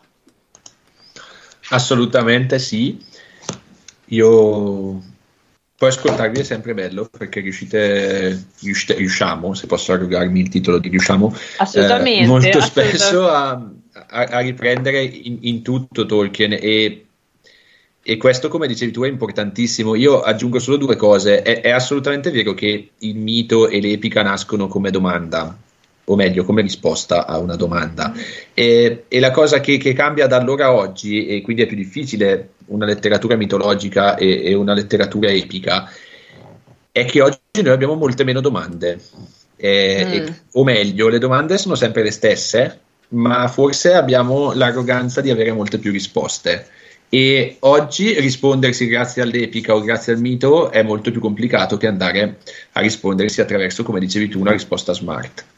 E mm. in tutto questo in tutto questo c'è sempre qualcuno che ci prova, e, e, e dedicare del tempo a Tolkien è fondamentale, perché è giusto che eh, chi ci ascolta capisca che tutto questo non è morto, capisca che eh, la letteratura non, mm. non finisce, anche se forse non è il momento di, di, di scrittura di grandi testi epici e mitologici. Questo non cambia il fatto che, come dicevi tu, fanno parte dell'uomo, fanno parte esatto. di noi. In particolare i testi mitologici, noi parliamo spesso della fiaba, parliamo spesso del, del mito, parliamo spesso degli epica, mm. sono secondo me i tre generi che più di tutti vanno a fondo della interiorità umana, perché cercano di rispondere a quelle cose a cui noi non sappiamo rispondere, alle quali probabilmente non sapremo rispondere. Poi certo cambia l'idea, cambiano le domande, eh, o meglio non tanto le domande, cambia l'ambiente delle domande. Non so, io penso oggi si potrebbe scrivere un mito o un poema epico sull'immensità dello spazio che ci circonda, ad esempio. È chiaro che la nostra Terra oggi da per noi sia conosciuta, abbiamo, mm. grazie alla scienza siamo arrivati a conoscere tantissime cose che per gli antichi erano impensabili, ma c'è ancora tanto tanto tanto che noi non sappiamo conoscere e che forse eh, almeno all'interno di noi stessi resta in quella sfera di domande che a cui noi possiamo o vogliamo rispondere solo in alcuni modi, tra cui il mito e l'epica, esatto. se vogliamo. Esatto, sì, sono d'accordo, e penso che il, il mito e l'epica sono qualcosa di vivo e sempre attuale, come le lingue. Eh, io odio la definizione bruttissima di lingua morta, perché anche le lingue che non si parlano più per me sono ancora piene di vita, e, e mh, c'è una frase di Tolkien che io amo particolarmente, quando dice: ho sempre amato gli alberi, le loro strutture ramificate mi ricordano le strutture ramificate degli idiomi e, e delle fiabe, le più nobili produzioni dell'intelletto umano. E io sono assolutamente eh, Mm, assolutamente d'accordo con lui su questa cosa, perché anche la lingua, che è la lingua con la quale poi si esprimano i miti e le fiabe e, e le gesta degli eroi, quindi tutto quello che concerne l'epica, eh, sono sempre qualcosa di profondamente attuale, eh, seppur appunto con eh, la conoscenza di quell'epoca, perché p- poi noi dobbiamo sempre calarci e contestualizzare un po' eh, su quello che, che, che è il periodo, perché noi dobbiamo sempre considerare, quando leggiamo qualcosa del passato, di addentrarci in una terra comunque sconosciuta, con le domande che giustamente ci vengono poste dal nostro presente, ma utilizzare poi quelle logiche e quelle dinamiche che quella determinata eh, società utilizzava poi per se stessa, e questo lo fa lo studioso, lo fa eh, semplicemente anche la persona che eh, si accinge per la prima volta a calarsi in un contesto eh, differente. Penso che sia un'ottima, un'ottima scuola Tolkien da questo punto di vista. Sì, anche perché lui dal punto di vista proprio filologico, linguistico, eh, ha anticipato un pochettino quella che è eh, l'immagine moderna della, come posso dire, eh, de, diciamo del, della grafica, della, della trasposizione grafica dell'evoluzione linguistica a partire dall'indoeuropeo, mm. che proprio è un albero genealogico, quindi sì, certo, esatto. Non è forse l'albero come ce lo intendeva Tolkien, ma è chiaramente la stessa idea, e, e, ma che Tolkien dal punto di vista filologico, dal punto di vista linguistico eh, fosse oggettivamente un passo avanti eh, è ben chiaro, no? Basti pensare al lavoro fatto nella creazione delle lingue eh, inventate da Tolkien, per, mm. per, per, per le quali poi ha dato vita a tutto il, a tutti i mondi che lui ha creato, quindi lui parte proprio da una riflessione linguistica, e questo secondo me si percepisce in tutti i testi che lui va a proporci. E, assolutamente.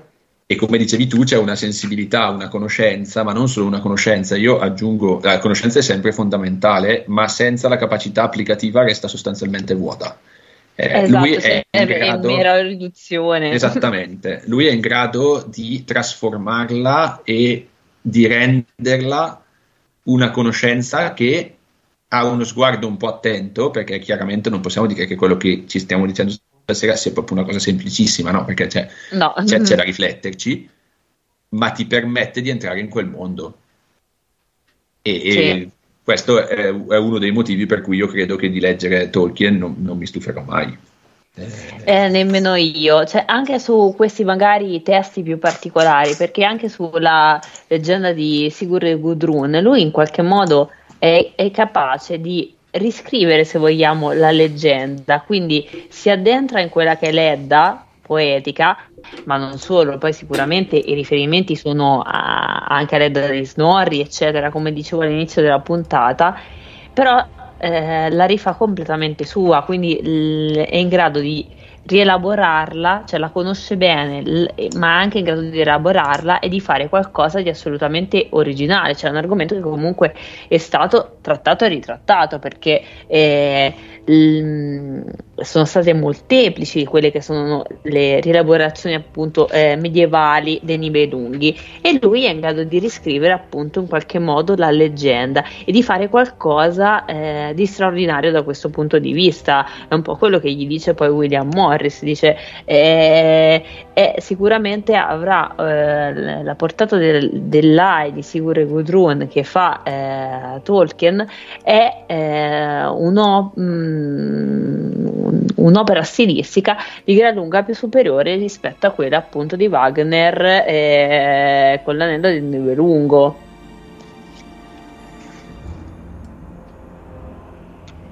Pronto, mi sentite? Sì, sì. Sì, se- sì, eh. sì, sì, sì. No, io sono totalmente d'accordo e sono un filo dispiaciuto, se, se mi è consentito, che, eh, che, che sia così poco conosciuta questa parte di Tolkien. È, è oggettivamente è poco conosciuta al pubblico. E questo mi rincresce. E infatti, quando mi avete invitato a questa puntata, io sono stato ben contento, perché apre proprio, cioè, a, apre proprio una questione che secondo me andrebbe trattata e presentata eh, mm. il più possibile, e quindi io mm. ti ringrazio tantissimo. Eh, io ringrazio, ringrazio te, Martin, perché te. È stato proprio piacevole. Bene, mi fa piacere. Spero che resterai ancora fino alla fine della puntata, o cioè, eh, oppure impegni. Io sono qua con voi, quindi se Perfetto. se, se vi servo, no.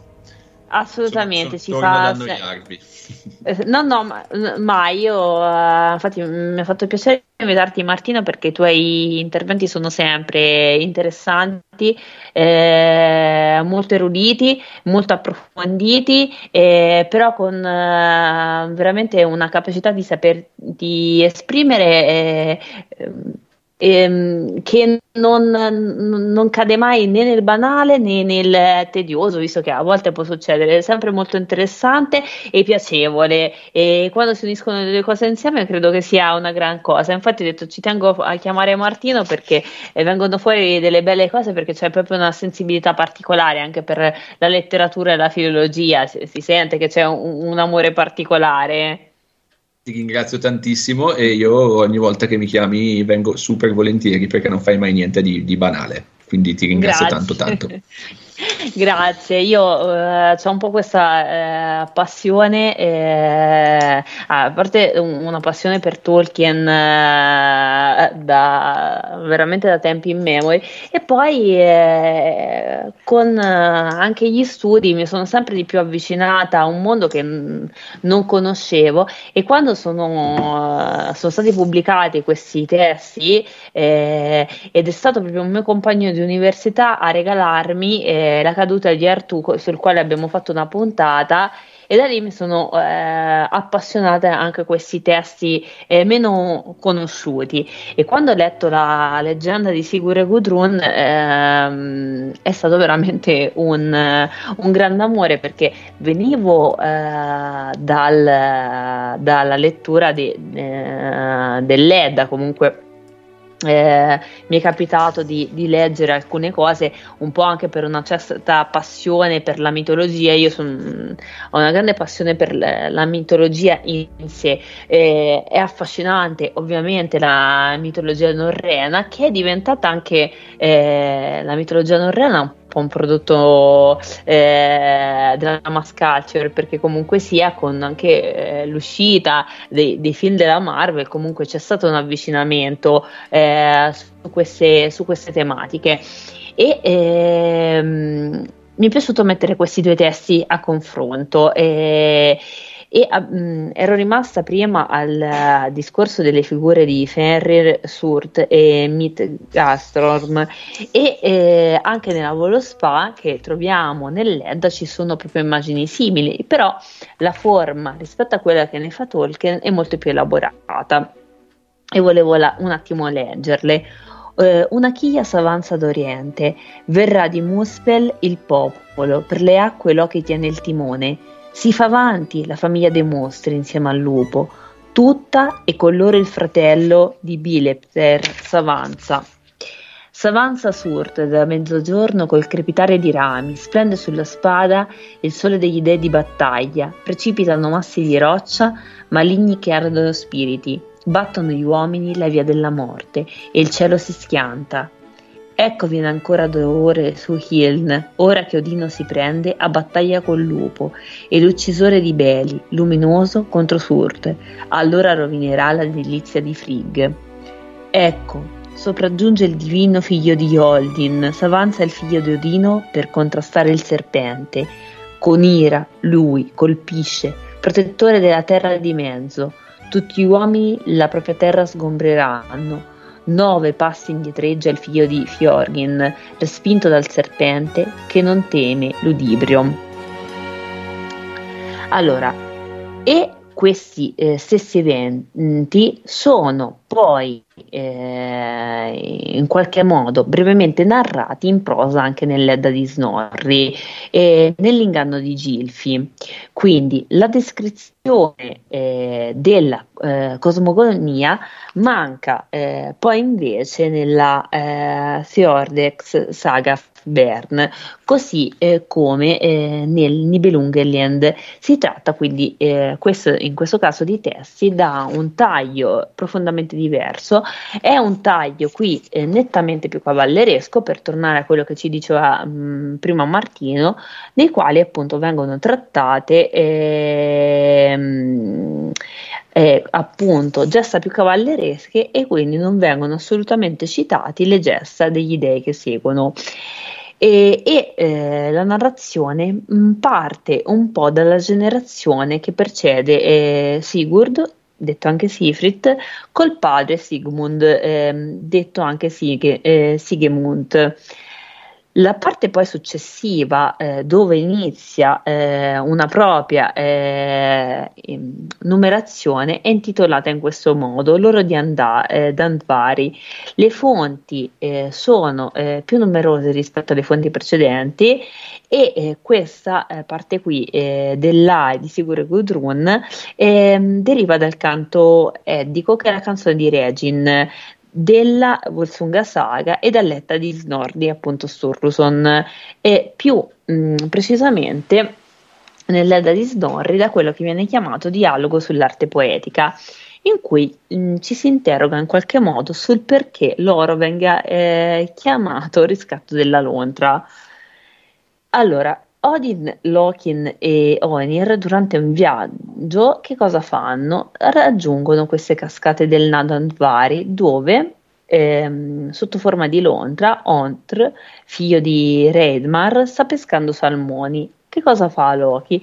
Loki lo colpisce, raccogliendo poi sia la lontra che il salmone. E, e gli dei poi proseguono fino a giungere alla casa di Reidmar.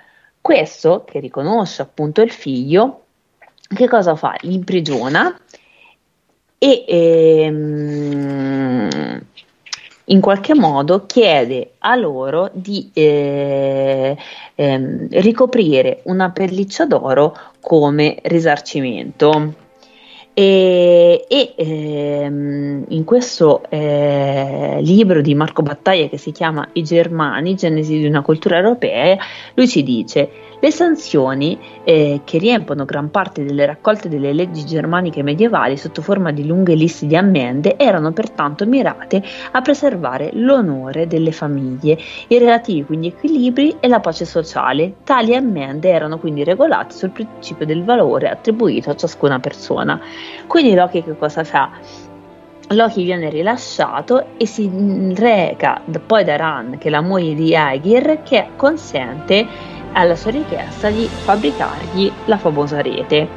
E Tolkien dice: Loki dal lieve passo sulla terra e sul mare da Ran giunse correndo nel suo regno marino. Là la sposa di Aegir esaudì la richiesta annodando una rete, nodi stretti di male. Lo stesso accade poi nel eh, Reginsmal, quindi il discorso di Regin, con la piccola variante che la rete non è stata appositamente fabbricata per Loki, ma appartiene già a Ran. E, e eh, si dice nel canzoniere eddico: a questo punto gli Asi mandarono Loki a procurare l'oro, egli si recò da Ran e prese la sua rete. E così pure anche nella Volsunga Saga. Con questo Mm, eh, con questa rete che Ran eh, fa a Loki, lui cattura Andvari e gli chiede poi un riscatto. Nell'Edda invece di Snorri, Loki viene invitato nello Svartalfheim e lì eh, pesca Andvari sotto forma di pesce, senza però alcun accenno alla rete. E, e che cosa fa il dio? Il dio osserva subito che il nano in qualche modo tenta di nascondere un anello d'oro e eh, nonostante quelle che sono le sue suppliche esige ogni suo tesoro. Quindi che cosa fa Andvari? Maledice appunto l'anello e fa: maledico il mio anello con dolore e sciagura, porti solo la morte ad entrambi i fratelli, sette principi uccida ed infiammi le spade, ponga fine anzitempo alla speme di Odin. E eh, questo lo scrive eh, Tolkien eh, nella parte Andvaragul, che è eh, in stanza dieci. La maledizione è presente quindi in tutte le fonti, però viene soltanto accennata, tranne solo nel discorso di eh, Regin, dove eh, è abbastanza simile, similare quindi a quella di Tolkien.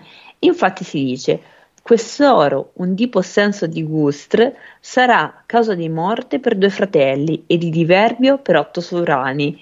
Del mio avere nessuno trarrà profitto. L'oro poi che cosa fa? Viene portato da Redmar, ma riempita la pelliccia, il padrone di casa eh, ha modo di osservare che si vede ancora un singolo pelo, e Odin che cosa fa? Lo copre con l'anello maledetto, eh, che è un atto che ricorre in tutte le fonti che sono state dette finora, quindi nell'Edda poetica, nell'Edda di Snorri, eccetera. Loki svela quindi la maledizione dell'oro, eh, però Mm, Redmar non ha eh, veramente eh, interesse per le parole che vengono pronunciate dagli dei e, e dice appunto: e gli dei ce lo lesinano, ma quell'oro è un gran medico, e li rilascia. Quindi dal discorso di Regin alle parole preferite dagli dei viene dato un maggior peso, però essi vengono comunque rilasciati e loro tenuto. E, mh, la seconda parte, de, sempre dell'Ai, eh, viene intitolata Segni, e eh, anche qui eh, ha come fonti, eh, come mh, diciamo eh, fonte eh, ispiratrice, la Volsunga Saga, proprio nei primi capitoli, quindi andiamo dal primo all'ottavo. E, e, e la segue in maniera abbastanza pedissequa, e, e in questa sezione particolare viene narrato della, proprio della nascita della stirpe dei Volsunghi, grande interesse di Tolkien, e il primo nome ad apparire è Rerir, che è il figlio del figlio di, Od- di Odino. Gli succede poi Volsung, e dalla sua unione con una valchiria nascono nove figli, e infine Sigmund e Signy, che erano gemelli. Nella saga la moglie di Vol- eh, Volsung si chiama eh, Yoldr, figlia del gigante Rimnir ed è la messaggera del padre degli dei. Siggeir, signore di Gautland, manda quindi un messo per nave a chiedere sposa Signy. Il padre e il fratello accettano, anche se poi la fanciulla è contraria, e lo stesso poi accade nella saga. Durante quelli che sono i festeggiamenti, un uomo d'aspetto cu- eh, cupo chiamato Grimnir entra nella sala, eh, e dalla descrizione che ne segue è eh, abbastanza ovvio pensare a chi sia. Eh, e dice appunto Tolkien, eh, questa è la stanza mh, dodici in Signy: un uomo s'avanza incognito, dal mantello coperto, la barba lunga e candida, alto, forte e antichissimo, ed è Odino. E eh, con parole molto simili viene eh, descritto nella Volsunga Saga, che dice: si trattava di uno sconosciuto, avvolto in un tabarro mal ridotto, procedeva a piedi nudi e vestiva brache di tela che gli fasciavano le gambe, e portava un cappuccio sulla testa. Di statura molto alta, era anziano ed orbo. Che cosa fa? Eh, allora, pianta una spada nel tronco che cresce al centro della sala e Eh, sfida un po' i presenti a estrarla. E già qui abbiamo visto che nella costruzione eh, dell'Ai ci sono veramente riferimenti, ci sono dei riferimenti importantissimi al Signore degli Anelli, che sicuramente dei riferimenti alla metodologia norrena che lui eh, utilizza quando eh, elabora quella che è la sua opera più grande, che è sicuramente eh, tutta eh, la costruzione del mondo di Jarla. Quindi non è che parlo solo del Signore degli Anelli, ma anche dell'Hobbit, il Silmarillion, i racconti e eh, poi tutto il resto, quindi già eh, mette le basi per quello che è la sua, il suo lavoro. La cosa un po' difficile è che non abbiamo una datazione specifica per, questa, eh, per questo R A I, eh, però sicuramente è collegato con altre eh, opere, quindi eh, pianta questa spada sul tronco appunto e invita tutti i presenti a estrarre questa, questa spada. Gauti e Volsunghi tentano invano di fare che cosa? Di estrarle, però soltanto Sigmund riesce nell'intento. Siggeir si offre quindi di comprargliela, ma lui eh, dice no, cioè rifiuta qualsiasi somma che gli viene offerta. Signy parla con Siggeir per la sua terra, nonostante quelli che sono i presagi di sventura che sente, e Sigmund e Volsunghi intraprendono quindi questo viaggio per mare per recarsi poi alla corte di Siggeir, ma eh, ad accoglierli troveranno soltanto il tradimento, perché vengono catturati i parenti di Signy. Che cosa fa? Lei prega il marito di non ucciderli, ma di lasciarli comunque sia solo legati.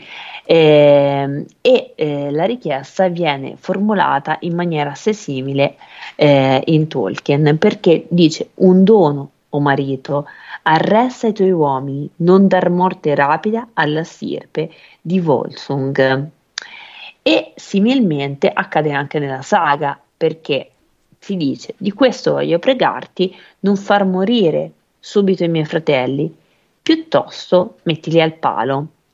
Eh, nonostante questa quindi eh, richiesta che è piuttosto strana, Siggeir acconsente, e che cosa fa? Li lascia legati nel bosco e i servitori eh, le riferiscono eh, di aver trovato nella foresta le ossa di nove fratelli, ma anche eh, alcuni ceppi che sono stati spezzati e una lupa, quindi ritorna il simbolo del lupo, morta senza lingua. Eh, e quest'ultima particolarità viene spiegata nella saga, ma non da Tolkien. Eh, si tratta eh, della madre del re Siggeir, eh, che per magia appunto aveva un mutato aspetto, eh, e questo lo precisa anche Christopher nel commento appunto all'A I. Così una notte Signy si reca nel bosco e eh, ha modo di rincontrarsi con il fratello. Eh, dai versi, tuttavia, che seguono non, non risulta molto chiaro eh, eh, che lei sappia chi sia Sigmund in realtà. Chi può aver scavato questa buia caverna? Vieni su, mastro nano, e la porta spalanca. Chi mai bussa di notte alla porta di ignoti? Puoi venire all'interno, o fanciulla degli elfi, fratello e sorella, in un solo giaciglio, breve amore ed amaro mescolato con l'odio. Di tutte le grotte abitate, chi giace di te fra le braccia, fredda, incantata, cambiata in un elfo? Il cambiamento eh, di forma che, eh, di cui ci, che ci ha appena descritto Tolkien, sempre in Signy nelle stanze trenta e trentuno, eh, non è però presente nella saga, cioè sì, è presente nella saga, ma eh, in questa Signy che cosa fa? Ricorre eh, all'aiuto di una donna che è esperta in magia, con cui eh, praticamente si scambia d'aspetto. Eh, Signy che cosa fa? Torna poi al palazzo di Siggeir e nove mesi dopo dà alla luce un bambino. Eh, questo bambino eh, si chiama Sinfjotli, eh, questo è il nome che gli viene dato, e eh, dopo svariati anni viene mandato da Sigmund nella foresta, e due assieme, in sembiante quindi lupo che ritorna, vagano nella notte compiendo appunto atti Eh, orribili, tremendi.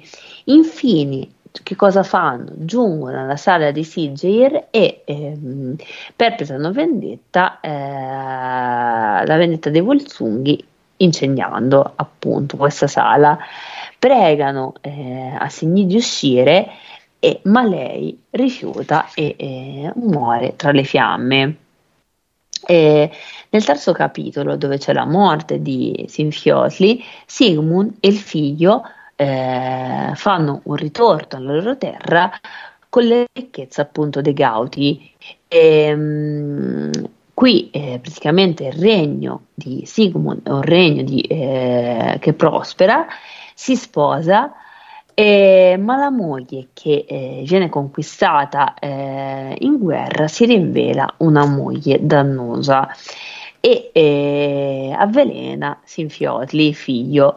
Eh, più volte lei gli offre da bere, ma il principe eh, in qualche modo eh, dubita della bevanda a causa del sospetto e al suo posto beve il padre, che eh, non riceve alcun danno perché è immune al veleno, e, e, e, però ci sarà una terza volta dove la regina eh, in qualche modo pungola il suo orgoglio di guerriero e gli dice, e questo è la stanza nove, Eh, che è appunto Dausi eh, Sinfiotla, è proprio la morte di eh, Sinfiotli, il figlio, e gli dice: chiara birra ti offro, o Volsungo impaziente, valoroso un Volsungo, al veleno non sbianca, e gli eroi non chiedono un soccorso per bere, se di bere hai coraggio, bevi questo, Sinfiotli.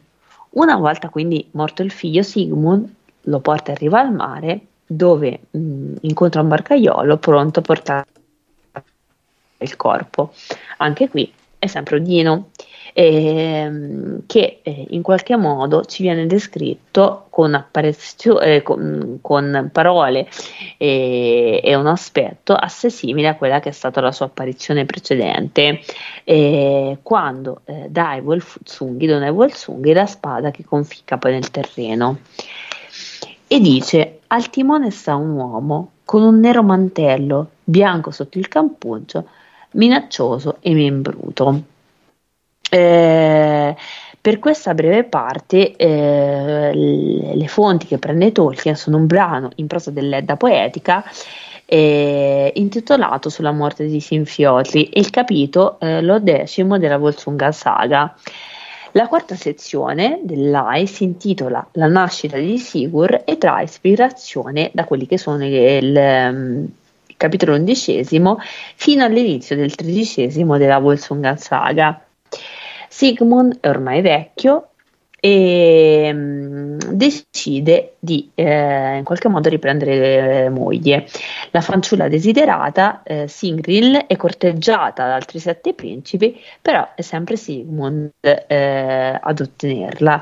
Nella saga eh, la contesa è con un, un re solo che si chiama Liongivi, e in risposta invece su Tolkien i principi muovono guerra a mare al Volsungo.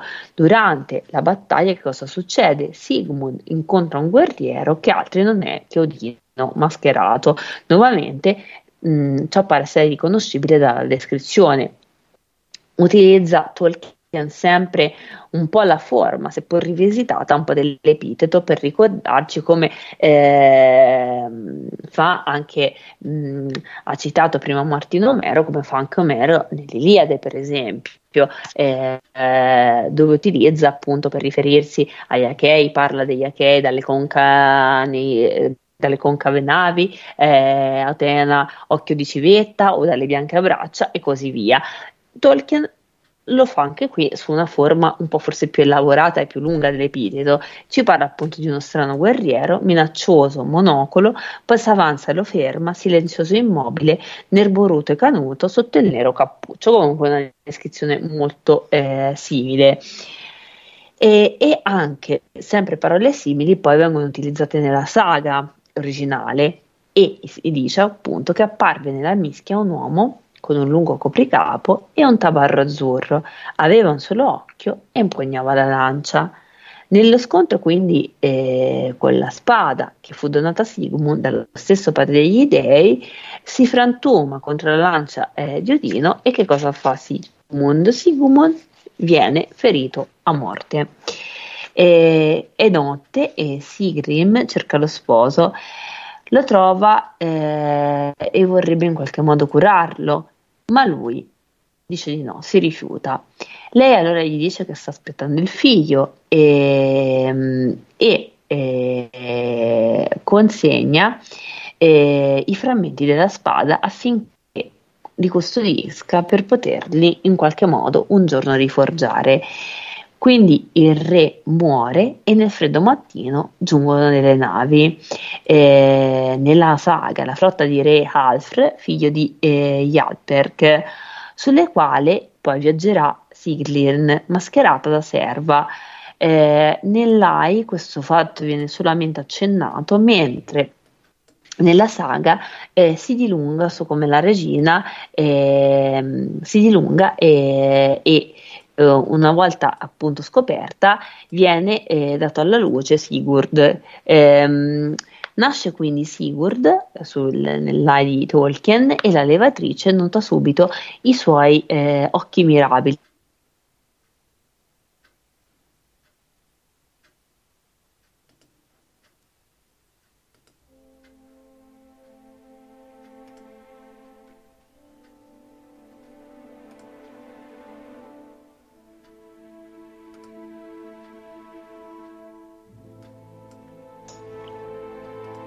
Abbiamo perso Giulia. Abbiamo al momento. Perso Giulia, sì. La richiamiamo? Martino, che dici? Proviamo subito a richiamarla, Simone. Sono cose che in diretta purtroppo succedono. E proviamo subito a ricontattarla.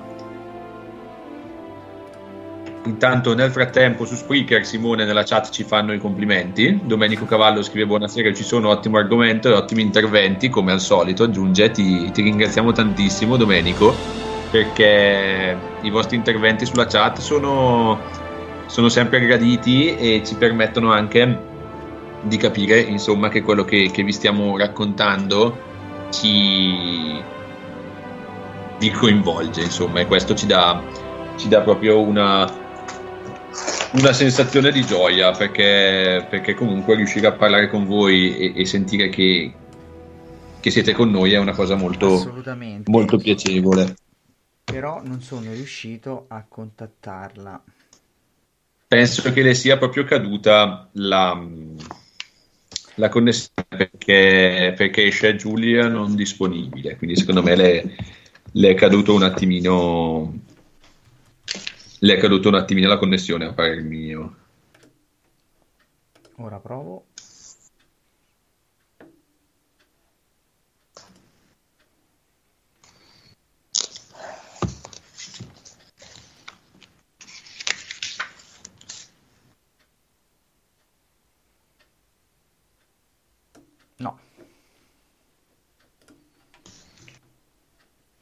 Allora, Simo, se tu sei d'accordo, mm. mh, vorrei, Pronto? potrei leggere... Ecco, oh, ecco, è tornata Giulia. Ah, eh, ero sparita? Sì. Eri eh, completamente era... sparita, sì. Giulia. Da quanto tempo? Eh, cinque minuti, da ma un, nemmeno. Due o tre minuti. Ah, ah, sì. eh, scusate, perché non, non mi sono accorta, perché stavo parlando. Stavo leggendo. Dove ero rimasta? Eri rimasta al punto in cui eh, stavi spiegando quando il, il corpo viene trasportato da Odino, che ha la stessa forma di quello che era stato eh, presentato e raccontato poco prima, che quindi è, sì. è un ritorno. Sì, sì, sì, sì. Eh, praticamente ero al, allo strano guerriero minaccioso monocolo. Esattamente. Mancello ferma, sì, benissimo, che eh, appunto eh, parole molto simili vengono. Scusate ragazzi, ma io non ho sentito che stava cadendo la linea. Eh, non ma è successo qualcosa di strano, Giulia, perché c'è proprio uscito Giulia è indisponibile, e quindi boh, o ti è caduto. Comunque dicevamo che in diretta può succedere, quindi l'importante sì, è esserci ritrovati. Sì, sì, infatti vedevo, ho detto no, mi stanno richiamando, cosa è successo? Allora, comunque, ri- riprendendo il filo del discorso, un punto che le, parole, le, le stesse parole che utilizza Tolkien vengono utilizzate anche eh, nella saga. Infatti si dice: apparve nella mischia un uomo con un lungo copricapo e un tabarro azzurro, aveva un solo occhio e impugnava una lancia, e, e appunto nel loro scontro la, la spada che poi viene donata a Sigmund dallo stesso padre degli dei eh, si frantuma contro la lancia di Odin, e cosa fa Sigmund? Viene ferito a morte, e la, la moglie eh, va a cercare lo sposo, che cosa gli dice? Cioè, io ti vorrei curare, eh, però lui mh, non è interessato a questa cosa, gli dice, cioè, rifiuto categoricamente. E eh, preannuncia appunto eh, la futura nascita del figlio, che sarà appunto Sigurd, e ehm, consegna alla moglie i frammenti della spada affinché possa custodirli per poterli un giorno riforgiare. E eh, il sire muore, quindi il re muore, e eh, nel freddo mattino giungono delle navi, sulle quali poi viaggerà Sigrid mascherata da serva. E nell'Ai questo fatto viene solamente accennato, mentre eh, nella saga eh, si dilunga su come poi la regina venga scoperta e eh, una volta eh, che nasce Sigurd viene sposata poi dal re. Nasce Sigurd che ha una caratteristica particolare e la levatrice quando lo vede nota subito eh, i suoi occhi che sono mirabili. E eh, si dice di grigio acciaio luccica l'occhio scintillante, ci dice Tolkien, e questi occhi così particolari vengono rimarcati anche nelle altre fonti, per esempio nella Volsunga Saga, che si dice gioì il re nel vedere gli occhi penetranti, nell'Edda si dice ragazzo dal baleno negli occhi, e nella saga di Teodorico viene detto eh, occhi così penetranti che solo pochi uomini erano abbastanza coraggiosi da osare guardare sotto le sue sopracciglia.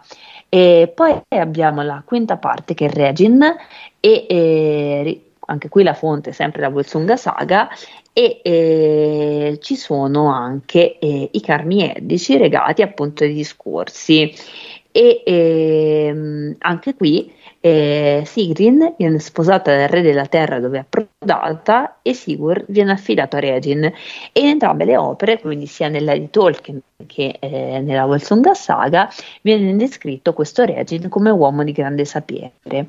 E dice Tolkien: Sigurd fu allevato da Regin, di cui si è già parlato. Regin abitava adesso nella foresta ed era giudicato esperto in molte altre arti e non solo in quella del fabbro. E ancora, le magiche rune egli apprese da Regin e a brandire le armi dei maestri forgiate, i linguaggi del mondo, l'arte di governare, ebbe saggi consigli nel rifugio tra i boschi. E anche qui nella saga dei Volsunghi Regin è addirittura figlio di un re. Il tutore di Sigurd si chiamava Regin ed era figlio di re Eh, Reidmar. Gli insegnò in maniere compite il gioco degli scacchi, l'arte delle rune e molte lingue, come era opportuno per i figli di re, oltre e molte altre cose. Proprio quindi il tutore che cosa fa? Sfronta Sigurd eh, sostenendo che potrebbe benissimo fare che cosa? Esercitare del potere e detenere anche delle ricchezze. Alla risposta eh, del giovane che la cantata di suo padre, quindi quella dei Volsunghi, è caduta in disgrazia, Regin prontamente eh, rirarra quella che è la storia di Fafnir e del suo tesoro. E, e Sigurd che cosa fa? Eh, dato che è un, un ragazzo intelligente, intuisce che c'è sicuramente dell'altro in questa cosa, Eh, perché eh, gli dice: sei ansioso di spingermi pur se sono inesperto, non mentire, ma spiegami perché tanto mi sproni. E, e eh, Regin gli rivela quella che è la storia della propria famiglia, dell'uccisione del fratello, eh, del riscatto e di come il fratello Fafnir per avidità abbia ucciso il padre e si sia trasformato in drago per vegliare il tesoro. Ma Sigurd dubita sempre e dice: ma perché tu mi spingi? Io ti chiedo di nuovo la vendetta del padre o di Fafnir il tesoro?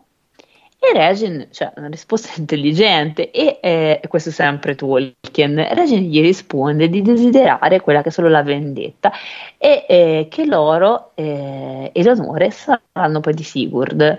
Eh, quindi il tutore che cosa fa? Decide di dotare Sigurd di una spada, ne forgia due, che però eh, alla prova quindi di resistenza contro un'incudine entrambe si rompono, come accade anche in questo caso nella Volsunga Saga. Sigurd che cosa fa? Va dalla madre gli chiede di dargli frammenti della spada appartenente alla famiglia del padre e li fa riforgiare. E, e che cosa fa questa lama? Mm, ovviamente supera la prova dell'incudine e addirittura la taglia, quindi è una spada potentissima.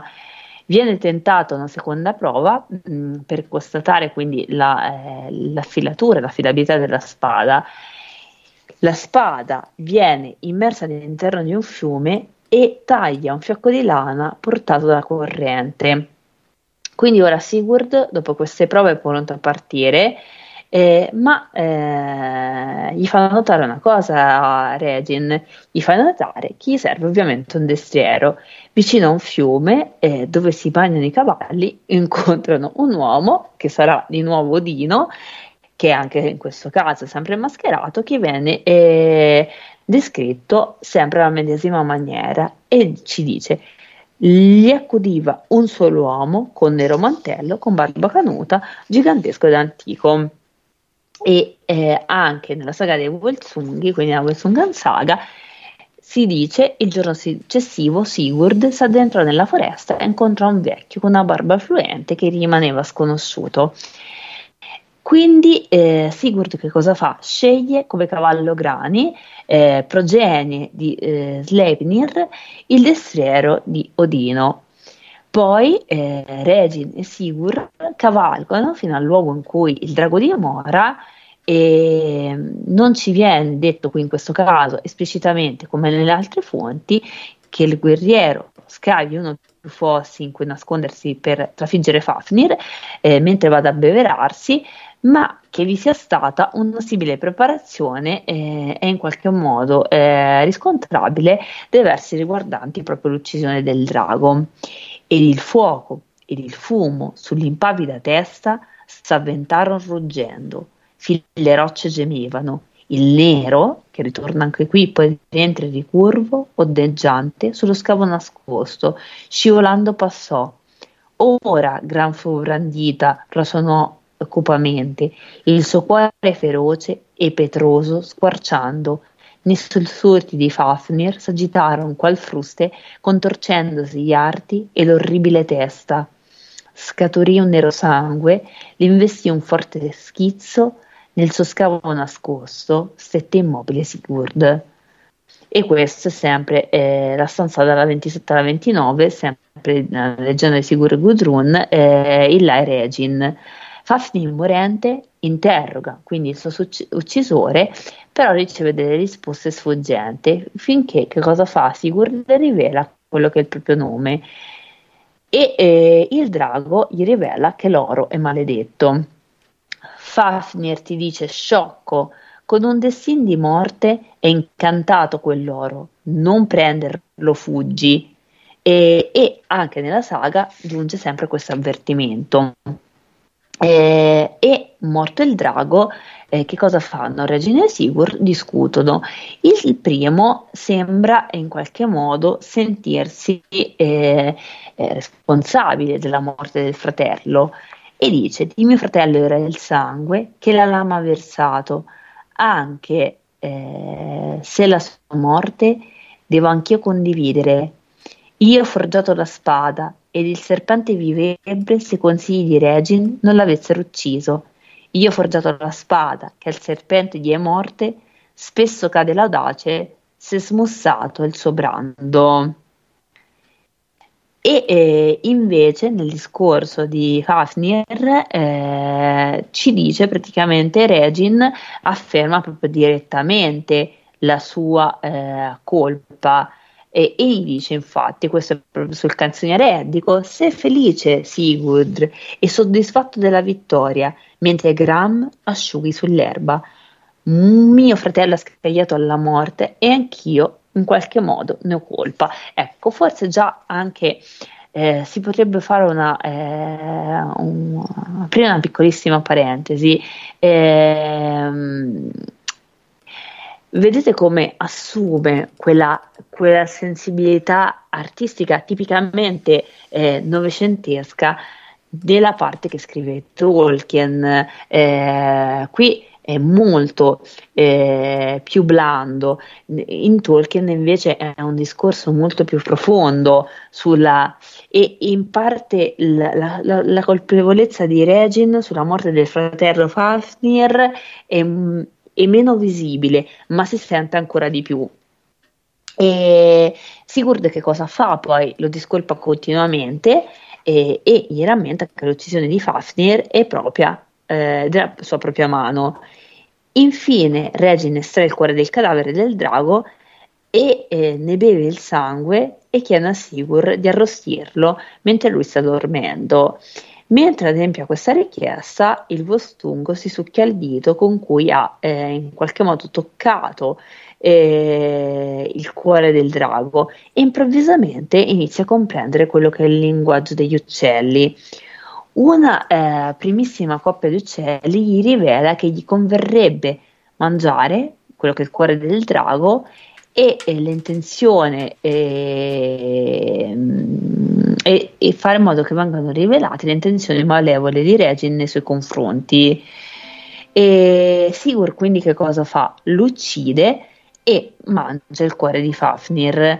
Si dirige poi alla tana del drago e carica grani di preziosi, prendendo tra le altre cose quello che è l'elmo del terrore.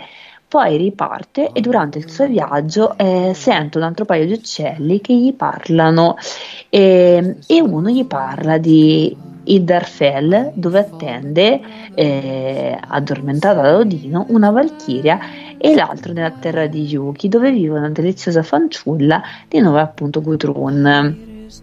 Eh, nel Nibelungenlied Hagen, l'equivalente di Ogni, ci racconta che Siegfried si è bagnato del sangue di drago eh, e eh, rende così la sua pelle dura come quella di un corno, tale eh, da non poter poi essere più ferita da alcuna arma, tranne proprio in un punto tra le spalle dove cadde in quel momento una foglia di tiglio, quindi che lo aveva coperto.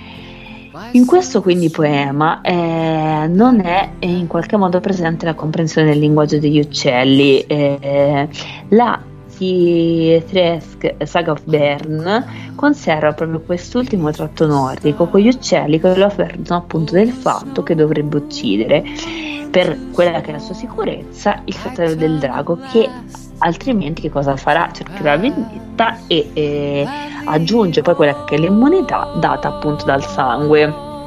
E ovviamente c'è, c'è anche qui un riferimento a ad Achille, al famoso tallone, che lui, cioè, la foglia di tiglio è il punto debole, era dietro la schiena, mentre Achille è il tallone, quindi ci sono veramente ritornano dopo, le, il tempo purtroppo è sempre tiranno, però eh, veramente i riferimenti sono tantissimi e, e ci si potrebbe stare, come ha detto Martino prima, fino alle quattro di notte, vero Martino?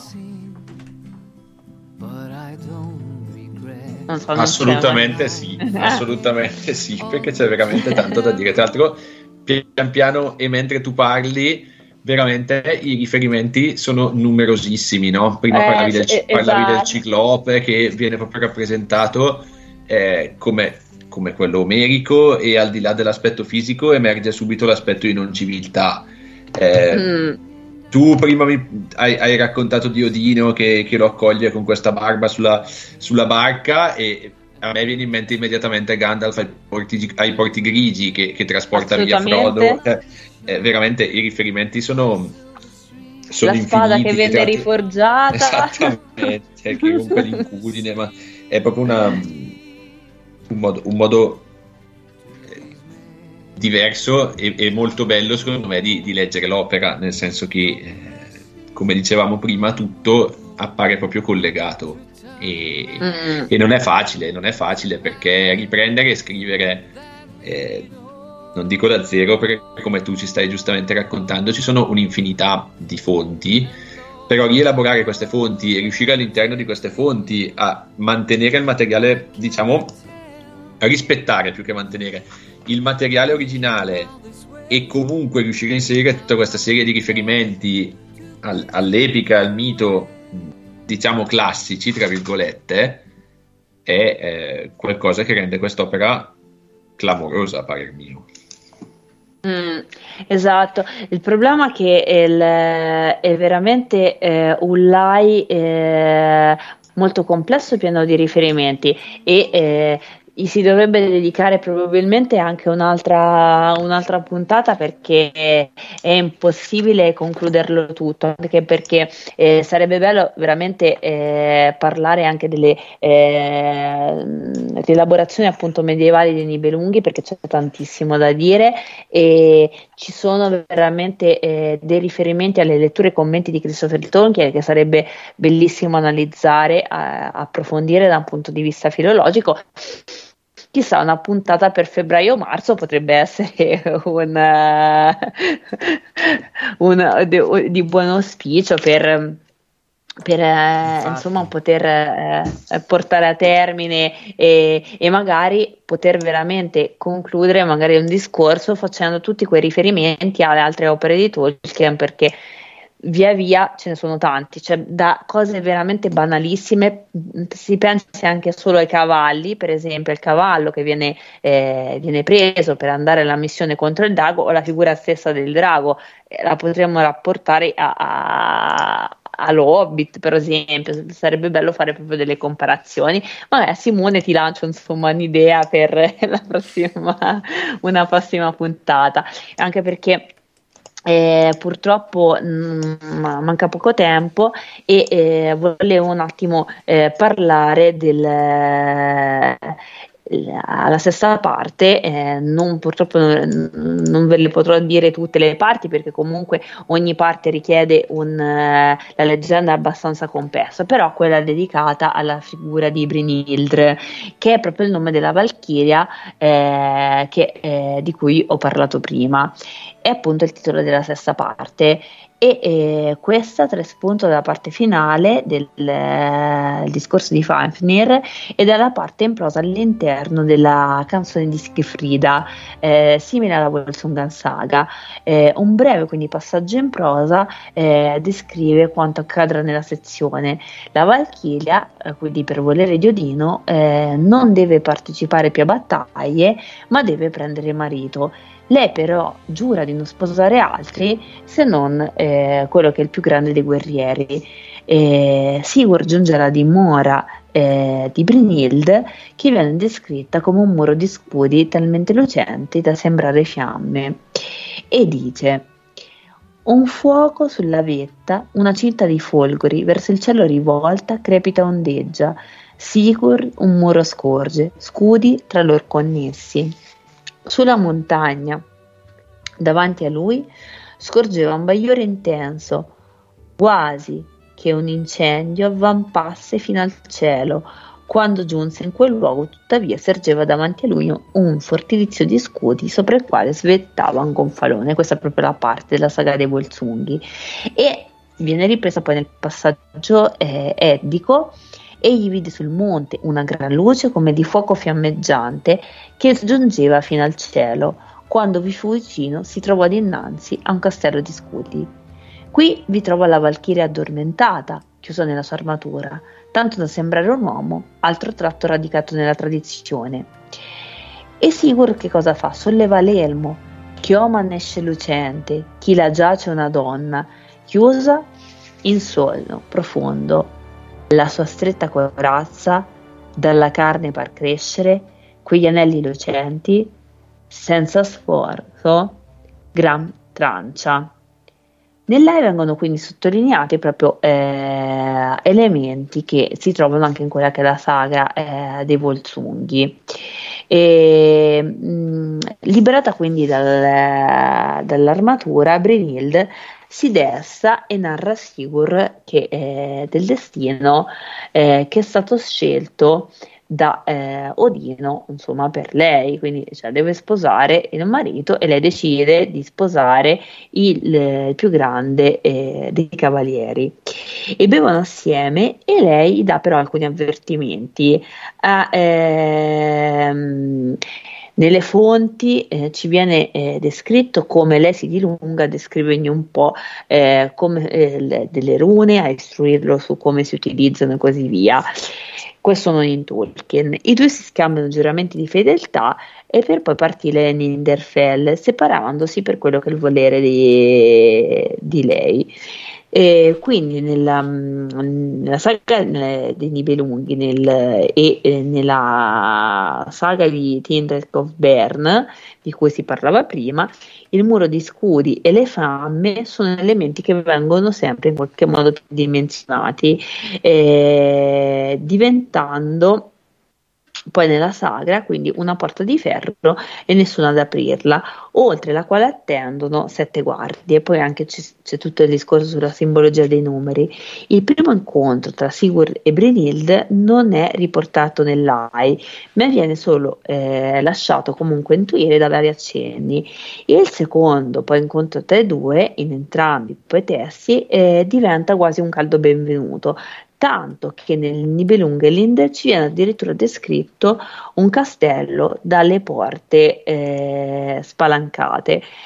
E poi abbiamo il settimo capitolo, che è quello proprio intitolato Gudrun. Si apre con Gudrun stessa che racconta, proprio in preda dalla citazione, un sogno alla madre, Grimhild, nel quale un cervo dal manto d'oro viene inseguito e desiderato da tutti, il famoso cervo bianco che ritroviamo anche, il cervo della caccia che ritroviamo anche nel ciclo arturiano, eh, ma solo la giovane riesce a catturarlo. Quindi appare eh, però una donna che cavalca il vento e che lo trafigge con una lancia.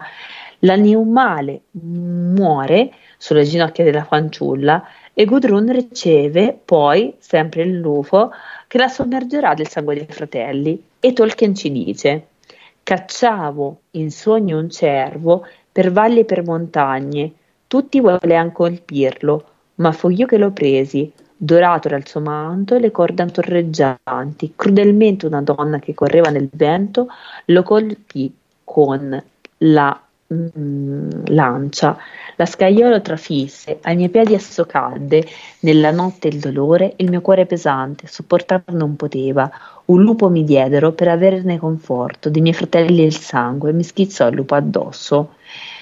E che cosa fa la madre? Sminuisce l'importanza eh, del sogno della, della figlia.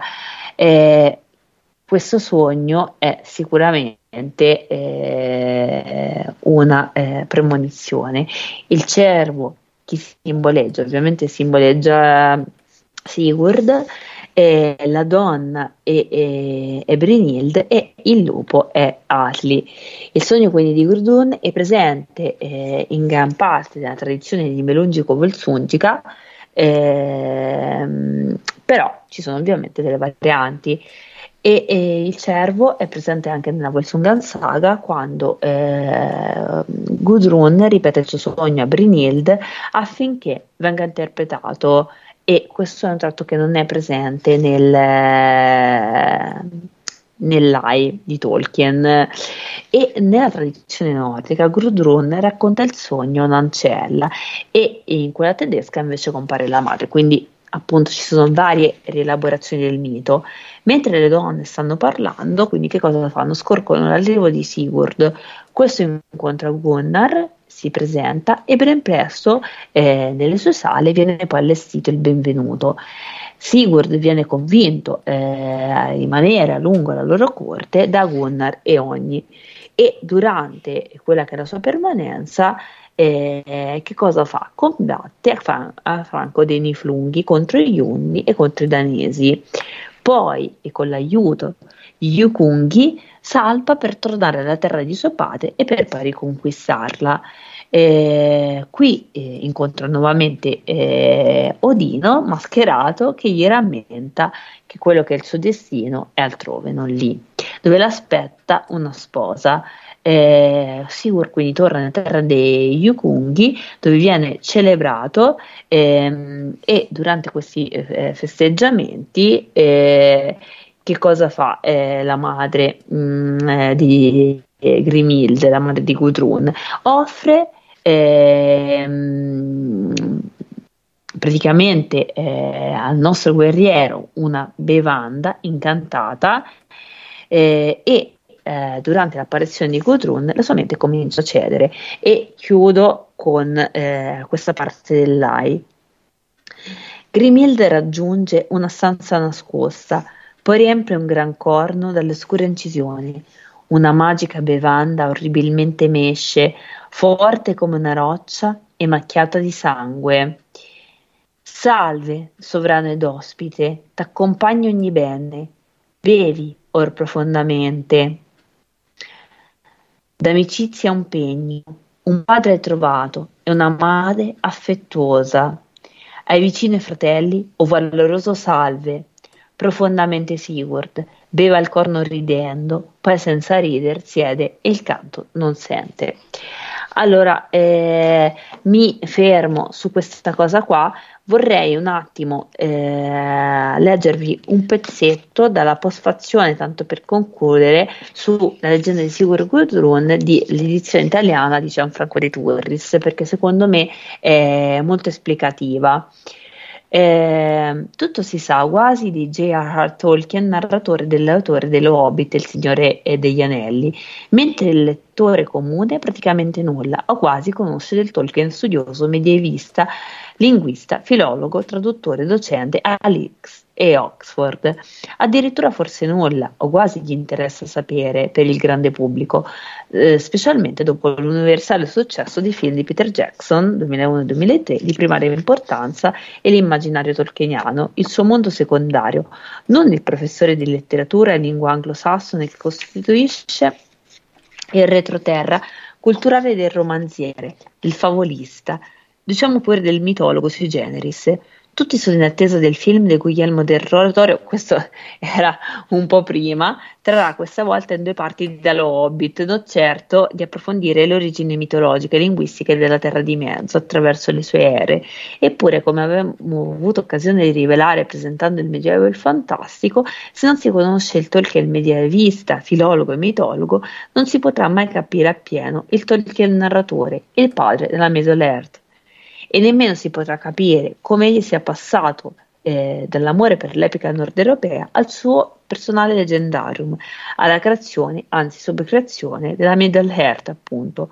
Ora, grazie all'opera instancabile del figlio terzogenito Christopher, esecutore testamentario del padre, il grande pubblico, e non soltanto gli specialisti che questi aspetti da tempo si preoccupano di approfondire, stanno iniziando a conoscere con sempre maggiori dettagli l'humus da cui è germogliata la nuova mitologia, come venne definita in un necrologio del Times che Tolkien ha consegnato non soltanto al suo paese, ma al mondo intero.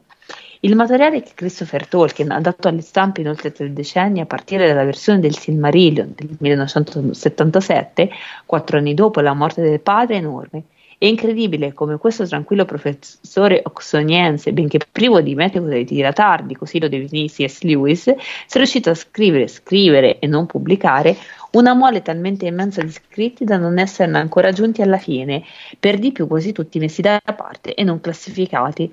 Non soltanto ne sono usciti ben dodici volumi della History of Middle-earth millenovecentottantasei novantasei, ma altro materiale che, come quello dato alle stampe nel duemilanove e che qui si presenta al lettore italiano, si pone esattamente alle spalle dell'immaginario narrativo del Tolkien T N, precisamente di quell'epica che è la vera preparazione di due capolavori per cui è soprattutto conosciuto. Diciamo più esattamente, questo per noi nuovo materiale uscito dalle miniere tolkieniane, non ancora del tutto esplorate a quanto sembra, appare quasi come il materiale preparatorio della prima ispirazione epica del professore e che si è conosciuta nella sua completezza soltanto nel duemilasette con l'edizione dei figli di Húrin, effettuata da Christopher eh, riunendo organicamente testi scritti dal padre negli anni dieci, negli anni trenta e ancora negli anni cinquanta, editi solo in minima parte in modo scordinato in libri diversi e che si riferiscono alla prima era della Terra di Mezzo, l'era più dura, barbarica e impietosa di tutte e quattro quelle che maggiore e più diretta ispirazione trae dalla passione per i miti e le leggende nordiche, norrene, germaniche, finlandesi e islandesi, che il giovane Tolkien provò soprattutto quando era docente di anglosassone all'Università di Leeds, millenovecentoventicinque, dove essere stato per tre anni lettore di inglese. E eh, continua dicendo... Già la sua pensione e competenza di filologo lo avevamo fatto entrare nel millenovecentodiciotto, a soli ventiquattro anni, nella redazione del New English Dictionary, ma è la conoscenza di Gordon nel ventidue che lo metterà in diretto contatto con l'epica medievale, collaborando con il collega all'edizione critica di un classico poco frequentato che è Sir Gawain and the Green Knight, che uscirà nel millenovecentoventicinque. E, e allora, questo per dire che comunque sia, io sono molto d'accordo con quello che scrive Gianfranco De Turris, anche se è, è una postfazione che è stata scritta nel duemilanove, quando è stato pubblicato il libro, che eh, sicuramente eh, già Sigurd Gudrun come eh, Galvano e Cavaliere Verde per l'Orfeo, ma anche Figli di Uri, sono eh, un materiale e una fonte inesauribile per comprendere appieno quelli che sono poi le, eh, le grandi opere del Tolkien, che sono il Silmarillion, il Signore degli Anelli, le, lo Hobbit e anche tutta la parte eh, incredibile dei racconti. Eh, io credo però anche questi lavori, che mai potrei definire minori, perché minori non sono, perché in, in, è come se fossero comunque un appendice delle sue opere più conosciute, eh, io credo sono assolutamente straordinari, perché eh, credo che sia la leggenda di Sigurd e Gudrun, che eh, Galvano e il Cavaliere Verde, che la stessa caduta di Artù hanno in sé una eh, drammaticità e una complessità talmente tanto forte da ricordarmi quella stessa drammaticità e intensità eh, che eh, io rivedo tantissimo nella morte anche di, di Ettore per mano di Achille, che è un pezzo bellissimo eh, dell'Iliade, tanto per tornare a quello che ha detto Martino. Quindi eh, grazie Simone per averci permesso di eh, fare una puntata, cioè, e di darci spazio con la radio eh, con puntate di questo tipo, perché è sempre bello eh, avere spazio per parlare un pochino più approfonditamente anche del Tolkien filologo e studioso.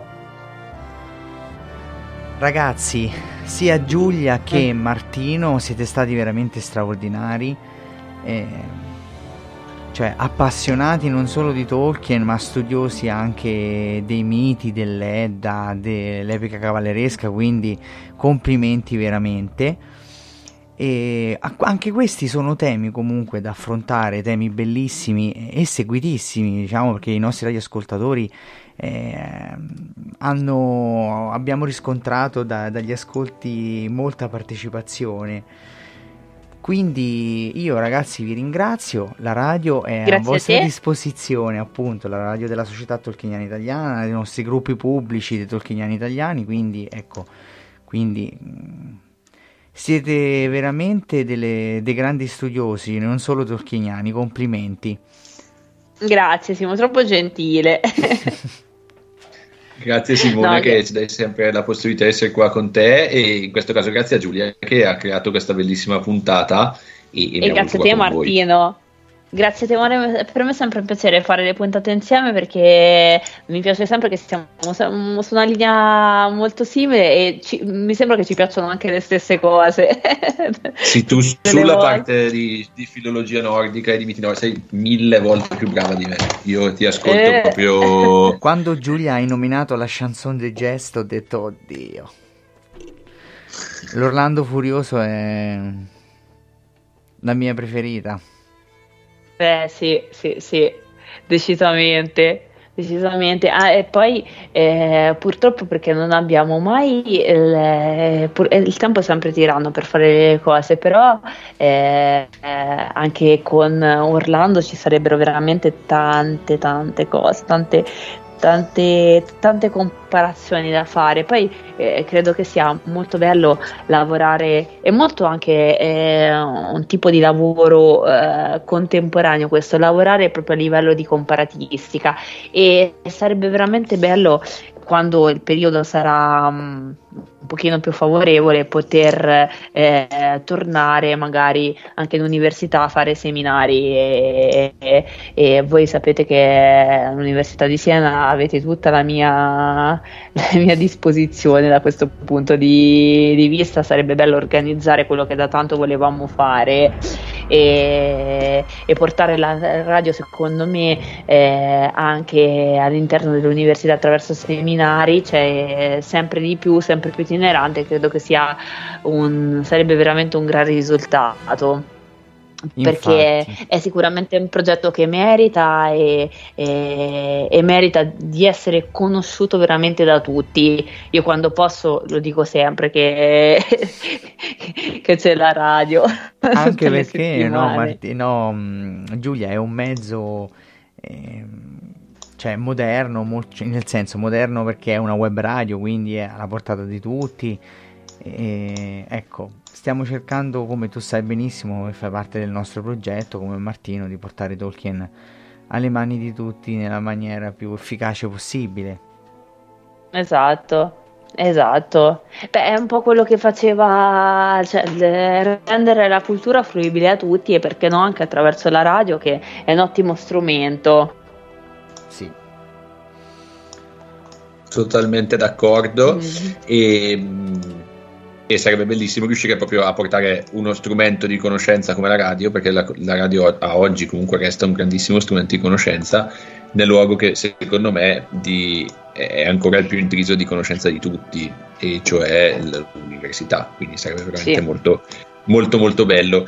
eh, Giulia, ne approfitto, invito tutti i nostri ascoltatori. Bravo, la, Martino, la settimana fai, prossima. Fai la pubblicità. Io non ho, non ho davanti il foglio di tutte le, le puntate di, di gennaio, Simo, quindi non ah, posso, posso io. fare solo quello di venerdì. Vai. Perché venerdì prossimo sto organizzando una puntata eh, che avrà come, come ospiti eh, il professor Pagetti con la professoressa Palusci, Emilio Patavini, eh, Luca Manini. Stiamo organizzando veramente una, una puntata a cavallo tra il fantasy, la fantascienza e mh, Tolkien stesso, e ci sarà anche la, la presentazione di, alcune, di alcuni libri e di alcune mh, pubblicazioni che sono proprio uscite in queste, in queste settimane e alle quali i nostri ospiti hanno lavorato, quindi sarà una puntata particolare, ci, ci tengo tantissimo. Quindi mi raccomando, ascoltateci venerdì prossimo, sempre tra le nove e un quarto e, e le nove e mezza sulla radio. La Ho il calendario di gennaio, Martino. Eh. Allora, come dicevi tu, eh, venerdì quattordici il tema sarà il fantasy, proprio con Martino Cardani, che è l'organizzatore della puntata e il curatore. Quindi alle ventuno e quindici in diretta, il quattordici di gennaio. Poi abbiamo il giorno sedici gennaio, che è una puntata straordinaria, è di domenica, che si ricorda la morte di Christopher Tolkien. E l'ultimo appuntamento di gennaio è il ventuno, che è venerdì, e è il corso di Tolkien in lingua inglese, eh, insieme a Miriam Nicolini, che è la curatrice. Ovviamente la puntata del sedici di eh, gennaio è di eh, Benedetta Lolli. Ragazzi, siamo arrivati eh, a chiusura della nostra eh, puntata, abbiamo ventisette secondi, quindi eh, ci rimangono solo i saluti. Uh, io ringrazio tutti per averci ascoltato e rinnovo i miei ringraziamenti a Simone e a Martino per essere stati con me questa sera, e a tutti buonanotte, vi auguro. Buonanotte, grazie della buonanotte a tutti e grazie.